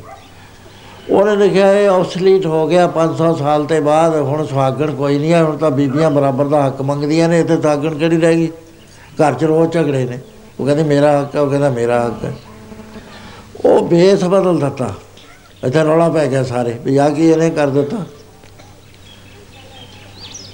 ਇਹ ਅ, ਇਹਦਾ ਰੌਲਾ ਰੌਲਾ ਪੈ ਜਾਂਦਾ ਹੈ ਗੁਰੂ ਗ੍ਰੰਥ ਸਾਹਿਬ ਦੇ ਜਿਹੜੇ ਹੈ ਮੰਗਲ ਸਾਰੇ ਚੇਂਜ ਕਰ ਦਿੱਤੇ ਵੀ ਗੁਰੂ ਸਾਹਿਬ ਤੇ ਭੁੱਲ ਹੋਈ ਹੋਈ ਹੈ। ਕਿਤੇ ਤਾਂ ਇਹ ਏਕ ਓੰਕਾਰ ਸਤਨਾਮ ਉੱਤੇ ਆਉਂਦਾ, ਕਿਤੇ ਰਾਗ ਤੇ ਥੱਲੇ ਆਉਂਦਾ। ਵੀ ਆਪਾਂ ਇੱਕੋ ਕਰ ਦਈਏ। ਉਹ ਸੰਤਾਂ ਨੇ ਰੌਲਾ ਰੌਲਾ ਪਾਇਆ, ਬਚ ਗਏ ਅਸੀਂ। ਹੁਣ ਇਹਦਾ ਕਰਿਆ ਕੀ ਜਾਵੇ? ਸਾਧ ਸੰਗਤ ਜੀ, ਆਪ ਬ- ਬਾਣੀ ਵਿਚਾਰੋ, ਖੁਦ ਵਿਚਾਰੋ। ਖੁਦ ਇਤਿਹਾਸ ਵਿਚਾਰੋ, ਨਾ ਮੰਨੋ ਉਹ ਗੱਲ। ਜੇ ਮੈਂ ਉਹ ਦੱਸਣ ਲੱਗਾ, ਤੁਸੀਂ ਸਾਰੇ ਅੱਧੇ ਨਾਸਤਕ ਹੋ ਜਾਣਗੇ। ਵੀ ਐਂ ਲਿਖਿਆ ਹੋਇਆ ਇਤਿਹਾਸ 'ਚ। ਫੀਮ ਦੇ ਬਾਰੇ ਹੀ ਲਿਖਿਆ ਹੋਇਆ। ਬਚਿੱਤਰ ਸਿੰਘ ਨੂੰ ਮਹਾਰਾਜ ਨੇ ਅੰਡਰ ਇਨਫਲੂਐਂਸ ਆਫ ਡਰੱਗ ਸ਼ਹੀਦ ਕਰਾਇਆ। ਹੁਣ ਮੈਨੂੰ ਸਿੱਖ ਨਾ ਮੰਨੇ ਵੀ ਇਹ ਸਿੱਖ ਬੋਲਦਾ ਵੀ ਗੁਰੂ ਸਾਹਿਬ ਡਰੱਗ ਦੇ ਹਾਮੀ ਸੀਗੇ। ਹੁਣ ਅਸੀਂ ਰੌਲਾ ਪਾਉਂਦੇ ਹਾਂ ਡਰੱਗ ਖਾਂਦਾ ਡਰੱਗ ਖਾਂਦਾ ਉਹਨਾਂ ਨੇ ਕਰਿਆ ਡਰੱਗ ਉਹਨੂੰ ਰਾਤ ਨੂੰ ਫੀਮ ਖੜਾਤੀ ਬਹੁਤ। ਸਾਰੀ ਰਾਤ ਉਹਦੇ ਨੂੰ ਫੀਮ ਚੜੀ ਰਹੀ। ਸਵੇਰੇ ਕਿਹਾ, ਬਚਿੱਤਰ ਸਿੰਘ, ਕੀ ਹਾਲ ਹੈ? ਕਹਿੰਦਾ, ਹੁਣ ਮਹਾਰਾਜ ਥੋੜੀ ਥੋੜੀ ਉਤਰੀ ਹੈ ਕਹਿੰਦਾ, ਸਾਡੇ ਵਾਲੀ ਲਿਆਓ, ਜਿਹੜੀ ਚੀਨ ਤੋਂ ਮੰਗਾਈ ਆ ਸੀ ਲੈ, ਗੁਰੂ ਸਾਹਿਬ ਨੂੰ ਵੀ ਨਾਲੇ ਕਰਤਾ। ਵੀ ਉਹ ਵੀ ਡਰੱਗ ਖਾਂਦੇ ਸੀ। ਉਹ ਜਿਸ ਵਕਤ ਮਾਵਾ ਦਿੱਤਾ, ਕਹਿੰਦਾ, ਉਸ ਵੇਲੇ ਉਹਨੂੰ ਪੁੱਛਿਆ ਥੋੜੀ ਦੇਰ ਬਾਅਦ, ਬਚਿੱਤਰ ਸਿੰਘ, ਬਈ ਕਿਵੇਂ ਆ? ਕਹਿੰਦਾ, ਮਹਾਰਾਜ, ਆਇਆ ਨਾ, ਤਰਾਰੇ ਤੇ ਆਵੇ। ਉਧਰੋਂ ਉਹਨਾਂ ਨੇ ਹਾਥੀ ਛੱਡਤਾ। ਕਹਿੰਦੇ ਉਹ ਦੀਦਾ ਤੈਨੂੰ ਕੀ ਆ ਰਿਹਾ ਹੈ? ਕਹਿੰਦਾ ਮਹਾਰਾਜ ਕਟੜੂ ਜਿਹਾ ਲੱਗਦਾ ਮੈਨੂੰ ਤਾਂ ਕੱਟਾ ਜਿਹਾ। ਕਹਿੰਦੇ ਇਹ- ਇਹਦੇ ਕੱਟੇ ਦੇ ਮੁੱਠੇ 'ਚ ਮਾਰਨੀ ਕਹਿੰਦਾ ਓਏ ਮਹਾਰਾਜ ਤਾਂ ਘੋੜੇ ਤੇ ਚੜ ਕੇ ਚਲਿਆ ਗਿਆ। ਹੁਣ ਉਹਨੇ ਮਾਰੀ। ਹੁਣ ਸਾਡਾ ਜਿਹੜਾ ਇਤਿਹਾਸ ਆ ਉਹਦਾ ਲਿਖਿਆ ਪਿਆ ਹੈ ਨਾ ਉਹ ਜਿਵੇਂ। ਮੇਰੇ ਵਰਗਾ ਕਹਿੰਦਾ ਵੀ ਗੁਰੂ ਸਾਹਿਬ ਨੇ ਡਰੱਗ ਖਿਲਾ ਕੇ ਉਹਨੂੰ ਬਹਾਦਰ ਬਣਾਇਆ। ਉਹ ਬਹਾਦਰ ਨਹੀਂ ਸੀਗਾ। ਸ਼ਰਾਬ ਪੜਾ ਕੇ ਕਿਸੇ ਤੋਂ ਗਾਲਾਂ ਕਢਾ ਦੋ, ਜਿਹਨੂੰ ਜੀ ਕਰਦਾ। ਇਸ ਤਰ੍ਹਾਂ ਦੇ ਇਤਿਹਾਸਾਂ ਦੇ ਵਿੱਚ ਗਲਤੀਆਂ। ਮਾਤਾ ਗੁਜਰੀ ਜੀ ਅਖੇ ਚਾਰ ਵਰਸ਼ਨ ਹੋ ਗਏ। ਪਹਿਲਿਆਂ ਨੇ ਕਿਹਾ ਵੀ ਛਾਲ ਮਾਰੀ। ਦੂਜਿਆਂ ਨੇ ਕਿਹਾ ਵੀ ਹੀਰਾ ਚੱਟ ਲਿਆ। ਟੋਟਲ ਮਾਲ ਤੋਂ ਮੰਗਾਇਆ ਮਾਤਾ ਜੀ ਨੇ ਵੀ ਛੇਤੀ ਲਿਆ ਮੇ ਤੇ ਸਹਿ ਨਹੀਂ ਹੁੰਦੀ ਹੈਗਾ। ਉਹ ਭੁੱਲ ਜਾਂਦੇ ਨੇ ਮਾਤਾ ਜੀ ਤਾਂ ਉਹਨਾਂ ਨੂੰ ਤਕੜੇ ਕਰਕੇ ਭੇਜ ਰਹੀ ਆ ਵੀ ਦੇਖਿਓ ਧਰਮ ਨਹੀਂ ਹਾਰਨਾ। ਉਹਨਾਂ ਨੂੰ ਸਾਰਾ ਹੀ ਪਤਾ ਸੀ ਵੀ ਕੀ ਹੋਣ ਵਾਲਾ ਹੈ। ਫਿਰ ਤੀਸਰੇ ਨੇ ਕਿਹਾ ਵੀ ਉਹ ਜੀ ਸੁਣਦੀ ਸਾਰ ਨੱਠ ਕੇ ਜਾ ਕੇ ਟੱਕਰ ਮਾਰੀ ਮਹਿਲ। ਨਾਲ। ਸਿਰ ਪਾਟ ਗਿਆ, ਬਲੱਡ ਨਿਕਲ ਗਿਆ, ਚੜਾਈ ਚੌਥੇ ਨੇ ਜਿਹੜੇ ਹੁਣ ਨੇ, ਉਹਨਾਂ ਨੇ ਸਾਰੀ ਗੱਲ ਵਿਚਾਰੀ ਵੀ, ਇਹ ਤਾਂ ਗੱਲ ਬੜੀ ਮਾੜੀ ਹੈ। ਖੁਦਕਸ਼ੀ ਬਣ ਗਈ ਇਹ ਤਾਂ ਤਿੰਨਾਂ ਹੀ ਗੱਲਾਂ ਦੀ। ਵੀ ਹੁਣ ਕੀ ਕਹੀਏ, ਕਹਿੰਦਾ ਜੀ, ਮਾਤਾ ਜੀ ਦਾ ਹਾਰਟ ਫੇਲ ਹੋ ਗਿਆ। ਬਚ ਗਏ ਉਹ। ਹੁਣ ਗਾ- ਗੁਰਮਤਿ ਕੀ ਕਹਿੰਦੀ ਹੈ? ਗੁਰਬਾਣੀ ਇਹ ਕਹਿੰਦੀ ਹੈ ਵੀ ਗੁਰਮੁਖ ਜਿਹੜਾ ਹੈ, ਗੁਰਮੁਖ ਆਵੇ ਜਾਏ ਨਸੰਗ। ਉਹਦੀ ਮਰਜ਼ੀ ਹੈ ਸਰੀਰ ਛੱਡ ਦੇ। ਮਾਤਾ ਜੀਤਾ ਜੀ ਨੂੰ ਪਹਿਲਾਂ ਸਰੀਰ ਛਡਾ ਕੇ ਆਏ ਨੇ, ਉਹੀ ਇਤਿਹਾਸ। ਵੀ ਮਾਤਾ ਜੀ ਨੇ ਕਿਹਾ ਵੀ ਮੈਂ ਮੈਂ ਬਹੁਤ ਔਖਾ ਹੈ ਮਹਾਰਾਜ। ਤੇ ਮਹਾਰਾਜ ਕਹਿੰਦੇ, ਤੁਸੀਂ ਯੋਗੀ ਹੋ। ਛੇ ਚੱਕਰ ਜਿਹੜੇ ਹੈਗੇ ਮੂਲ ਧਾਰ ਚੱਕਰ, ਸਵਾਦਿਸ਼ਟਾਨ ਚੱਕਰ, ਮਣੀਪੂਰੀ ਚੱਕਰ, ਨਾਦ ਚੱਕਰ, ਵਿਸ਼ੁੱਧ ਚੱਕਰ, ਆਗਿਆ ਚੱਕਰ ਤ੍ਰੁਕਟੀ ਆ ਦਸਵਾਂ ਦਵਾਰ। ਇਹਦੇ ਉੱਤੇ ਜਿਹੜੀ ਛੋਟੀ ਜੀ ਗਲੀ ਹੈ ਬਰਮ ਰੁੰਦਰ ਜੀ ਨੂੰ ਕਹਿੰਦੇ ਨੇ, ਉਹ ਤੁਸੀਂ ਸਵਾਸ ਦੀ ਹੀਟ ਦੇ ਨਾਲ ਖੋਲੋ ਉਹ ਕੀ ਕਰਦੇ, ਪੂਰੇ ਸਰੀਰ ਨੂੰ ਅਕੜਾ ਲੈਂਦੇ ਨੇ, ਪੂਰੇ ਜ਼ੋਰ ਨਾਲ। ਪੂਰੇ ਸਰੀਰ ਨੂੰ ਅਕੜਾ ਕੇ ਸਰੀਰ ਦੇ ਅੰਦਰ ਸਵਾਸ ਖਿੱਚ ਲੈਣਾ ਹੈ। ਉਹਦੇ ਨਾਲ ਉਹ ਉਹ ਖੁੱਲ ਜਾਂਦਾ ਗਲੀ ਜੇ, ਉਹਦੇ ਵਿੱਚ ਹੀ ਸਵਾਸ ਨਿਕਲ ਜਾਂਦਾ। ਬਰਮ ਗਿਆਨੀ ਕਰਦੇ ਨੇ, ਹੋਰ ਕੋਈ ਕਰਦਾ ਨਹੀਂ ਹੈ। ਮਹਾਰਾਜ ਨੇ ਕਿਹਾ ਗੁਰਮੁਖ ਖਾਵੇ ਜਾਏ ਨਹੀਂ ਸਕ ਹੁਣ ਇਹ ਹੈ ਵੀ ਉਹ ਵਾਪਸ ਵੀ ਆ ਸਕਦਾ, ਹਾਂ ਬਰਮ ਗਿਆਨੀ ਵਾਪਸ ਆ ਜਾਂਦੇ ਨੇ। ਸਰੀਰ ਛੱਡ ਵੀ ਦਿੱਤਾ, ਸਭ ਕੁਝ ਕਰਤਾ। ਗੁਰੂ ਮਹਾਰਾਜ ਆਪ ਵਾਪਸ ਆਏ, ਗੁਰੂ ਨਾਨਕ ਸਾਹਿਬ। ਜਦ ਮਾਤਾ ਜੀ ਨੇ ਕਿਹਾ ਵੀ ਅੱਠ ਪੈਰ ਤੋਂ ਹੋਰ ਠਹਿਰ ਜਾਂਦੇ, ਬੱਚੇ ਆ ਜਾਂਦੇ। ਮਹਾਰਾਜ ਉੱਠ ਕੇ ਬੈਠ ਗਏ। ਤੁਹਾਨੂੰ ਮੈਂ ਹੁਣ ਦਿਓ ਮਿਸਾਲ ਦੱਸਦਾ। ਡਾਕਟਰ ਸਵਾਮੀ ਰਾਮ ਜੀ ਇੱਕ ਸੰਤ ਨੂੰ ਮਿਲਣ ਗਏ ਇਹਨਾਂ ਦੇ ਗੁਰੂ ਨੇ ਭੇਜਿਆ। ਇਹ ਜਾ ਕੇ ਕਹਿਣ ਲੱਗੇ ਵੀ ਸਵਾਮੀ ਜੀ, ਮੈਂ ਤੁਹਾਡੇ ਨਾਲ ਕੁਝ ਵਚਨ ਕਰਨੇ ਆ ਕਿਉਂਕਿ ਤੂੰ ਤਾਂ ਲੇਟ ਬਹੁਤ ਆਇਆ you are very late mister ਮੈਂ ਤਾਂ ਸਰੀਰ ਛੱਡਣਾ। ਕਹਿੰਦਾ ਦੂਸਰੇ ਦਿਨ ਸਰੀਰ ਛੱਡਤਾ ਉਹਨੇ, ਉਹਨਾਂ ਦੇ ਤਿੰਨ ਹਿੰਦੂ ਵੀ, ਮੁਸਲਮਾਨ ਵੀ, ਈਸਾਈ ਵੀ, ਤਿੰਨੇ ਜਾਤਾਂ ਦੇ ਚੇਲੇ ਸੀ। ਉਹ ਰੌਲਾ ਪੈ ਗਿਆ। ਈਸਾਈ ਕਹਿੰਦੇ, ਅਸੀਂ ਤਾਂ ਸਿਮੈਂਟਰੀ ਚ ਜਾਣਾ। ਮੁਸਲਮਾਨ ਕਹਿੰਦੇ, ਅਸੀਂ ਕਬਰਸਤਾਨ ਲੈ ਜਾਣਾ। ਹਿੰਦੂ ਕਹਿੰਦੇ, ਅਸੀਂ ਸੰਸਕਾਰ ਕਰਨਾ ਹੈ। ਉਹ ਮਾਰ ਪਟਾਈ ਹੋਈ, ਪੁਲਿਸ ਆ ਗਈ, ਡੀਸੀ ਆ ਗਿਆ, ਸਭ ਆ ਗਏ। ਉਹ ਡੀਸੀ ਪੁੱਛਦਾ ਵੀ ਇਹਦੀ ਜਾਤ ਕੀ ਸੀ, ਕੋਈ ਦੱਸ ਹੀ ਨਹੀਂ ਸਕਿਆ। ਡਾਕਟਰ ਸਵਾਮੀ ਰਾਮ ਜੀ ਕਹਿੰਦੇ, ਮੈਨੂੰ ਪੁੱਛਿਆ ਉਹਨੇ ਵੀ ਤੁਸੀਂ ਜਾਣਦੇ ਹੋ ਸਵਾਮੀ ਜੀ, ਇਹਦੀ ਜਾਤ ਕੀ ਸੀ? ਉਹ ਕਹਿੰਦਾ, ਮੈਂ ਤਾਂ ਰਾਤ ਆਇਆ ਸੀ ਇਹਨੇ। ਕਹਿੰਦਾ, ਇਹ ਕੁਝ ਬੇਵਕੂਫ ਲੱਗਦਾ, ਇਹਨੇ ਝਗੜਾ ਪਾਤਾ ਇਹਨੂੰ ਦੱਸ ਜਾਣਾ ਚਾਹੀਦਾ ਸੀ ਪਹਿਲਾਂ। ਜਦ ਸਵਾਮੀ ਜੀ ਨੇ ਕਿਹਾ ਵੀ ਇਹ ਬੇਵਕੂਫ ਹੈ, ਉਹ ਉੱਠ ਕੇ ਬਹਿ ਗਿਆ, ਕਹਿੰਦਾ, ਕਿਹੜਾ ਬੇਵਕੂਫ ਹੈ? ਮੈਂ ਬੇਵਕੂਫ ਹਾਂ। ਕਹਿੰਦਾ, ਤਾਂ ਦੱਸਤਾ ਜਾਣਾ ਸੀ। ਹੁਣ ਦੇਖ ਲੈ ਕਿੰਨਾ ਸਿਰ ਪਟੋਲ ਹੋ ਰਿਹਾ। ਕਹਿੰਦਾ, ਲੈ ਵੀ ਸਵਾਮੀ, ਹੁਣ ਮੈਂ 4 ਦਿਨ ਹੋਰ ਰਹਾਂ ਤੇਰੇ ਕਰਕੇ। ਉਹ ਕਾਇਆ ਘੰਟੇ ਦਾ ਮਰਿਆ ਹੋਇਆ, ਉੱਠ ਕੇ ਬੈਠ ਗਿਆ। ਉਹਦੇ ਬਾਅਦ ਕਹਿੰਦੇ ਮੈਂ ਬੜੇ ਸਵਾਲ ਕੀਤੇ ਉੱਥੇ। ਚੌਥੇ ਦਿਨ ਮੈਨੂੰ ਕਹਿੰਦਾ ਵੀ ਹੁਣ ਮੇਰਾ ਹੋ ਗਿਆ ਬਹਿਦਾ ਪੂਰਾ। ਉਹ ਕਹਿੰਦਾ ਹੁਣ 10000 ਪੁਲਿਸ ਚ ਲਿਖ ਲਿਖਾ ਕੇ ਵੀ ਤੇਰਾ ਸੰਸਕਾਰ ਹੋਣਾ ਹੈ, ਕੀ ਹੋਣਾ ਹੈ। ਕਹਿੰਦਾ ਆਪਾਂ ਕੁਝ ਵੀ ਨਹੀਂ ਕਰਾਉਣਾ। ਕਹਿੰਦਾ ਅਸੀਂ ਦੋ ਜਣੇ ਨਹਾਉਣ ਚਲੇ ਗਏ, ਮੈਂ ਵੀ ਨਹਾਉਣਾ ਮੇਰੇ ਨਾਲ ਹੀ ਉਹ ਨਹਾਉਂਦਾ ਹੈ। ਕਹਿੰਦਾ ਲੈ ਵੀ ਸਵਾਮੀ ਮੈਂ ਤਾਂ ਚੱਲਿਆ। ਕਹਿੰਦਾ ਉਹ ਗਾਇਬ ਹੀ ਹੋ ਗਿਆ, ਮੈਂ ਪਾਣੀ 'ਚ ਦੇਖਦਾ ਫਿਰਾਂ ਵੀ ਕਿੱਧਰ ਗਿਆ, ਕਿੱਧਰ ਪਾਣੀ ਗੋਡੇ ਗੋਡੇ ਸਾਰੇ। ਹੀ। ਮੈਂ ਉਹਦੇ ਚੇਲਿਆਂ ਨੂੰ ਹਾਕ ਮਾਰੀ, ਉਹ ਤੁਹਾਡਾ ਗੁਰੂ ਗਿਆ, ਉਹ ਨੱਠ ਕੇ ਪੂਰੇ ਗਏ। ਨਾ ਅੱਗੇ, ਨਾ ਪਿੱਛੇ, ਕਿਤੇ ਲੱਭੇ ਹੀ ਨਾ। ਉਹ ਜੇ ਅੱਜ ਇਹ ਗੱਲ ਹੋ ਸਕਦੀ ਹੈ, ਫਿਰ ਉਹਨਾਂ ਗੱਲਾਂ ਦੇ ਉੱਤੇ ਸਾਨੂੰ ਇਤਰਾ, ਇਤਰਾਜ਼ ਹੁੰਦਾ ਹੈ। ਗੁਰੂ ਮਹਾਰਾਜ ਕਹਿੰਦੇ, ਗੁਰਮੁਖ ਆਵੇ, ਜਾਏ ਨਸੰਗ। ਮਰਜ਼ੀ ਹੈ ਗੁਰਮੁਖ ਦੀ। ਜਿਉਣਾ ਚਾਹੇ ਬਾਬਾ ਕਰਮ ਸਿੰਘ ਜੋਤੀ ਮਰਦਾਨ ਵਾਲਿਆਂ ਨੂੰ ਬੇਨਤੀ ਕਰੀ ਕਿ ਮਹਾਰਾਜ, ਤੁਸੀਂ ਇੰਨੀ ਛੇਤੀ ਨਾ ਜਾਓ। ਸੰਤ ਲਾਲ ਸਿੰਘ ਬੇਨਤੀ ਕਰ ਰਹੇ ਸੀ, ਛੋਟੇ ਸੰਤ। ਕਹਿੰਦੇ ਫਿਰ ਸੰਤ ਜੀ, ਆਪਾਂ ਇੰਤਜ਼ਾਮ ਕਰ ਲੈਂਦੇ ਆ ਤੁਸੀਂ ਸਾਡੇ ਤੋਂ ਚਲੇ ਜਾਓ, ਅਸੀਂ ਤੁਹਾਡੇ ਤੋਂ ਚਲੇ ਜਾਵਾਂਗੇ। ਤੇਰੇ ਤੇਰੇ 2 ਸਾਲ 2 ਮਹੀਨੇ 2 ਦਿਨ ਬਚਦੇ ਨੇ। ਉਦੋਂ ਅਸੀਂ ਆ ਜਾਾਂਗੇ। ਉਹ ਉਹ ਬਿਨਾਂ ਹੀ ਚੁੱਪ ਕਰਕੇ ਬੈਠ ਕੇ ਪੈ ਗਏ ਉਹਦੇ ਚ, ਟਾਈਮ ਦੇ ਉੱਤੇ, ਸਰੀਰ ਛੱਡ ਗਏ। ਆਪ 2 ਸਾਲ 2 ਮਹੀਨੇ ਉਹਦੀ ਉਮਰ ਭੋਗ ਕੇ ਹੁਣ ਜੇ ਕਹੇ ਵੀ ਇਹ ਤਾਂ ਗਲਤ ਹੈ ਜੀ। ਗੁਰੂ ਤੀਸਰੇ ਪਾਤਸ਼ਾਹ ਨੇ ਗੁਰੂ ਰਾਮਦਾਸ ਜੀ ਨੂੰ 6 ਸਾਲ 8 ਦਿਨ ਦੀ ਉਮਰ ਆਪਣੀ ਦਿੱਤੀ ਸੀ। ਅਸੀਂ ਆਪਣੀ ਉਮਰ ਤੈਨੂੰ ਦਿੰਨੇ ਆ ਤੇ ਤੇਰੀ ਉਮਰ ਪੂਰੀ ਹੋ ਗਈ ਤਾਂ ਕੱਲ ਨੂੰ ਚੜਾਈ ਕਰ ਜਾਣਾ। ਸੋ ਇਸ ਤਰ੍ਹਾਂ ਦੇ ਨਾਲ ਇਹ ਗੱਲਾਂ ਸਾਰੀਆਂ ਇਤਿਹਾਸਾਂ 'ਚ ਹੋਣ ਦੇ ਬਾਵਜੂਦ ਅਸੀਂ ਮਾਤਾ ਜੀ ਨੂੰ ਕਹਿੰਦੇ ਆ ਜੀ, ਸਿਰ ਮਪਾ ਮਾਰਿਆ ਉਹਨੇ। ਉਹ ਸਮਝ ਨਹੀਂ ਰਹੇ ਵੀ ਅੰਦਰ ਉੱਚੀ ਅਵਸਥਾ ਕਿੱਡੀ ਸੀ। 28 ਸਾਲ ਗੁਰੂ ਤੇਗ ਬਹਾਦਰ ਸਾਹਿਬ ਦੇ ਦਰਵਾਜ਼ੇ ਤੇ ਬੈਠ ਕੇ ਤਪੱਸਿਆ ਕੀਤੀ ਸੀ। ਗੁਰੂ ਦਸਵੇਂ ਪਾਤਸ਼ਾਹ ਕਹਿੰਦੇ ਨੇ ਮੇਰੇ ਮਾਤਾ ਪਿਤਾ ਨੇ ਬਹੁਤ ਯੋਗ ਸਾਧਨਾ ਸਾਧੀ। ਇੱਕ ਤਰ੍ਹਾਂ ਦੀ ਨਹੀਂ ਯੋਗ ਦੀ ਸਾਧਨਾ, ਉਹਨਾਂ ਨੇ ਬਹੁਤ ਕਿਸਮ ਦੀ ਸਾਧੀ। ਸੋ ਇਸ ਤਰ੍ਹਾਂ ਦੇ ਜਿਹੜੇ ਹੈ ਨਾ ਭੁਲੇਖੇ, ਐਸੇ ਪ੍ਰਸੰਗ ਚ ਪਏ ਹੋਏ। ਇਹਦਾ ਉਹ ਉਹ ਪੁਸਤਕ ਤੁਸੀਂ ਪੜ੍ਹ ਲਿਓ। ਤੇ ਉਹ ਤੁਸੀਂ ਵੀ ਇਹਨਾਂ ਚੋਂ ਨਿਕਲੋ, ਦੁਨੀਆ ਨੂੰ ਵੀ ਦੱਸੋ। ਤਾਂ ਕਿ ਐਵੇਂ ਜਿਵੇਂ ਕਹਿੰਦੀਆਂ ਕਹਾਉਂਦੀਆਂ ਗੱਲਾਂ ਚੱਲਦੀਆਂ ਲ- ਪ੍ਰਚਾਰਕਾਂ ਨੂੰ ਵੀ ਦੱਸੋ। ਵੀ ਨਾ, ਇੱਥੇ ਇੱਕ ਢਾਡੀ ਆਏ। ਬੈਠੇ ਸਾਰੇ, ਮੈਂ ਇਕੱਲਾ ਹੀ ਬੈਠਾ ਸੀ। ਮੈਂ ਕਿਹਾ ਵੀ ਤੁਸੀਂ ਸਿੰਘੋ ਕਿੱਥੋਂ ਆਏ ਹੋ? ਕੌਣ ਹੋ ਤੁਸੀਂ? ਆਪਣਾ ਪਰਿਚਾ ਦਿਓ ਉਹ ਜਥੇਦਾਰ ਖੜਾ ਹੋ ਗਿਆ। ਕਹਿੰਦਾ, ਅਸੀਂ ਜੀ, ਅਸੀਂ ਤੁਹਾਡੇ ਚੋਰ ਆ ਚੋਰ। ਮੈਂ ਮੇਰੇ ਚੋਰ?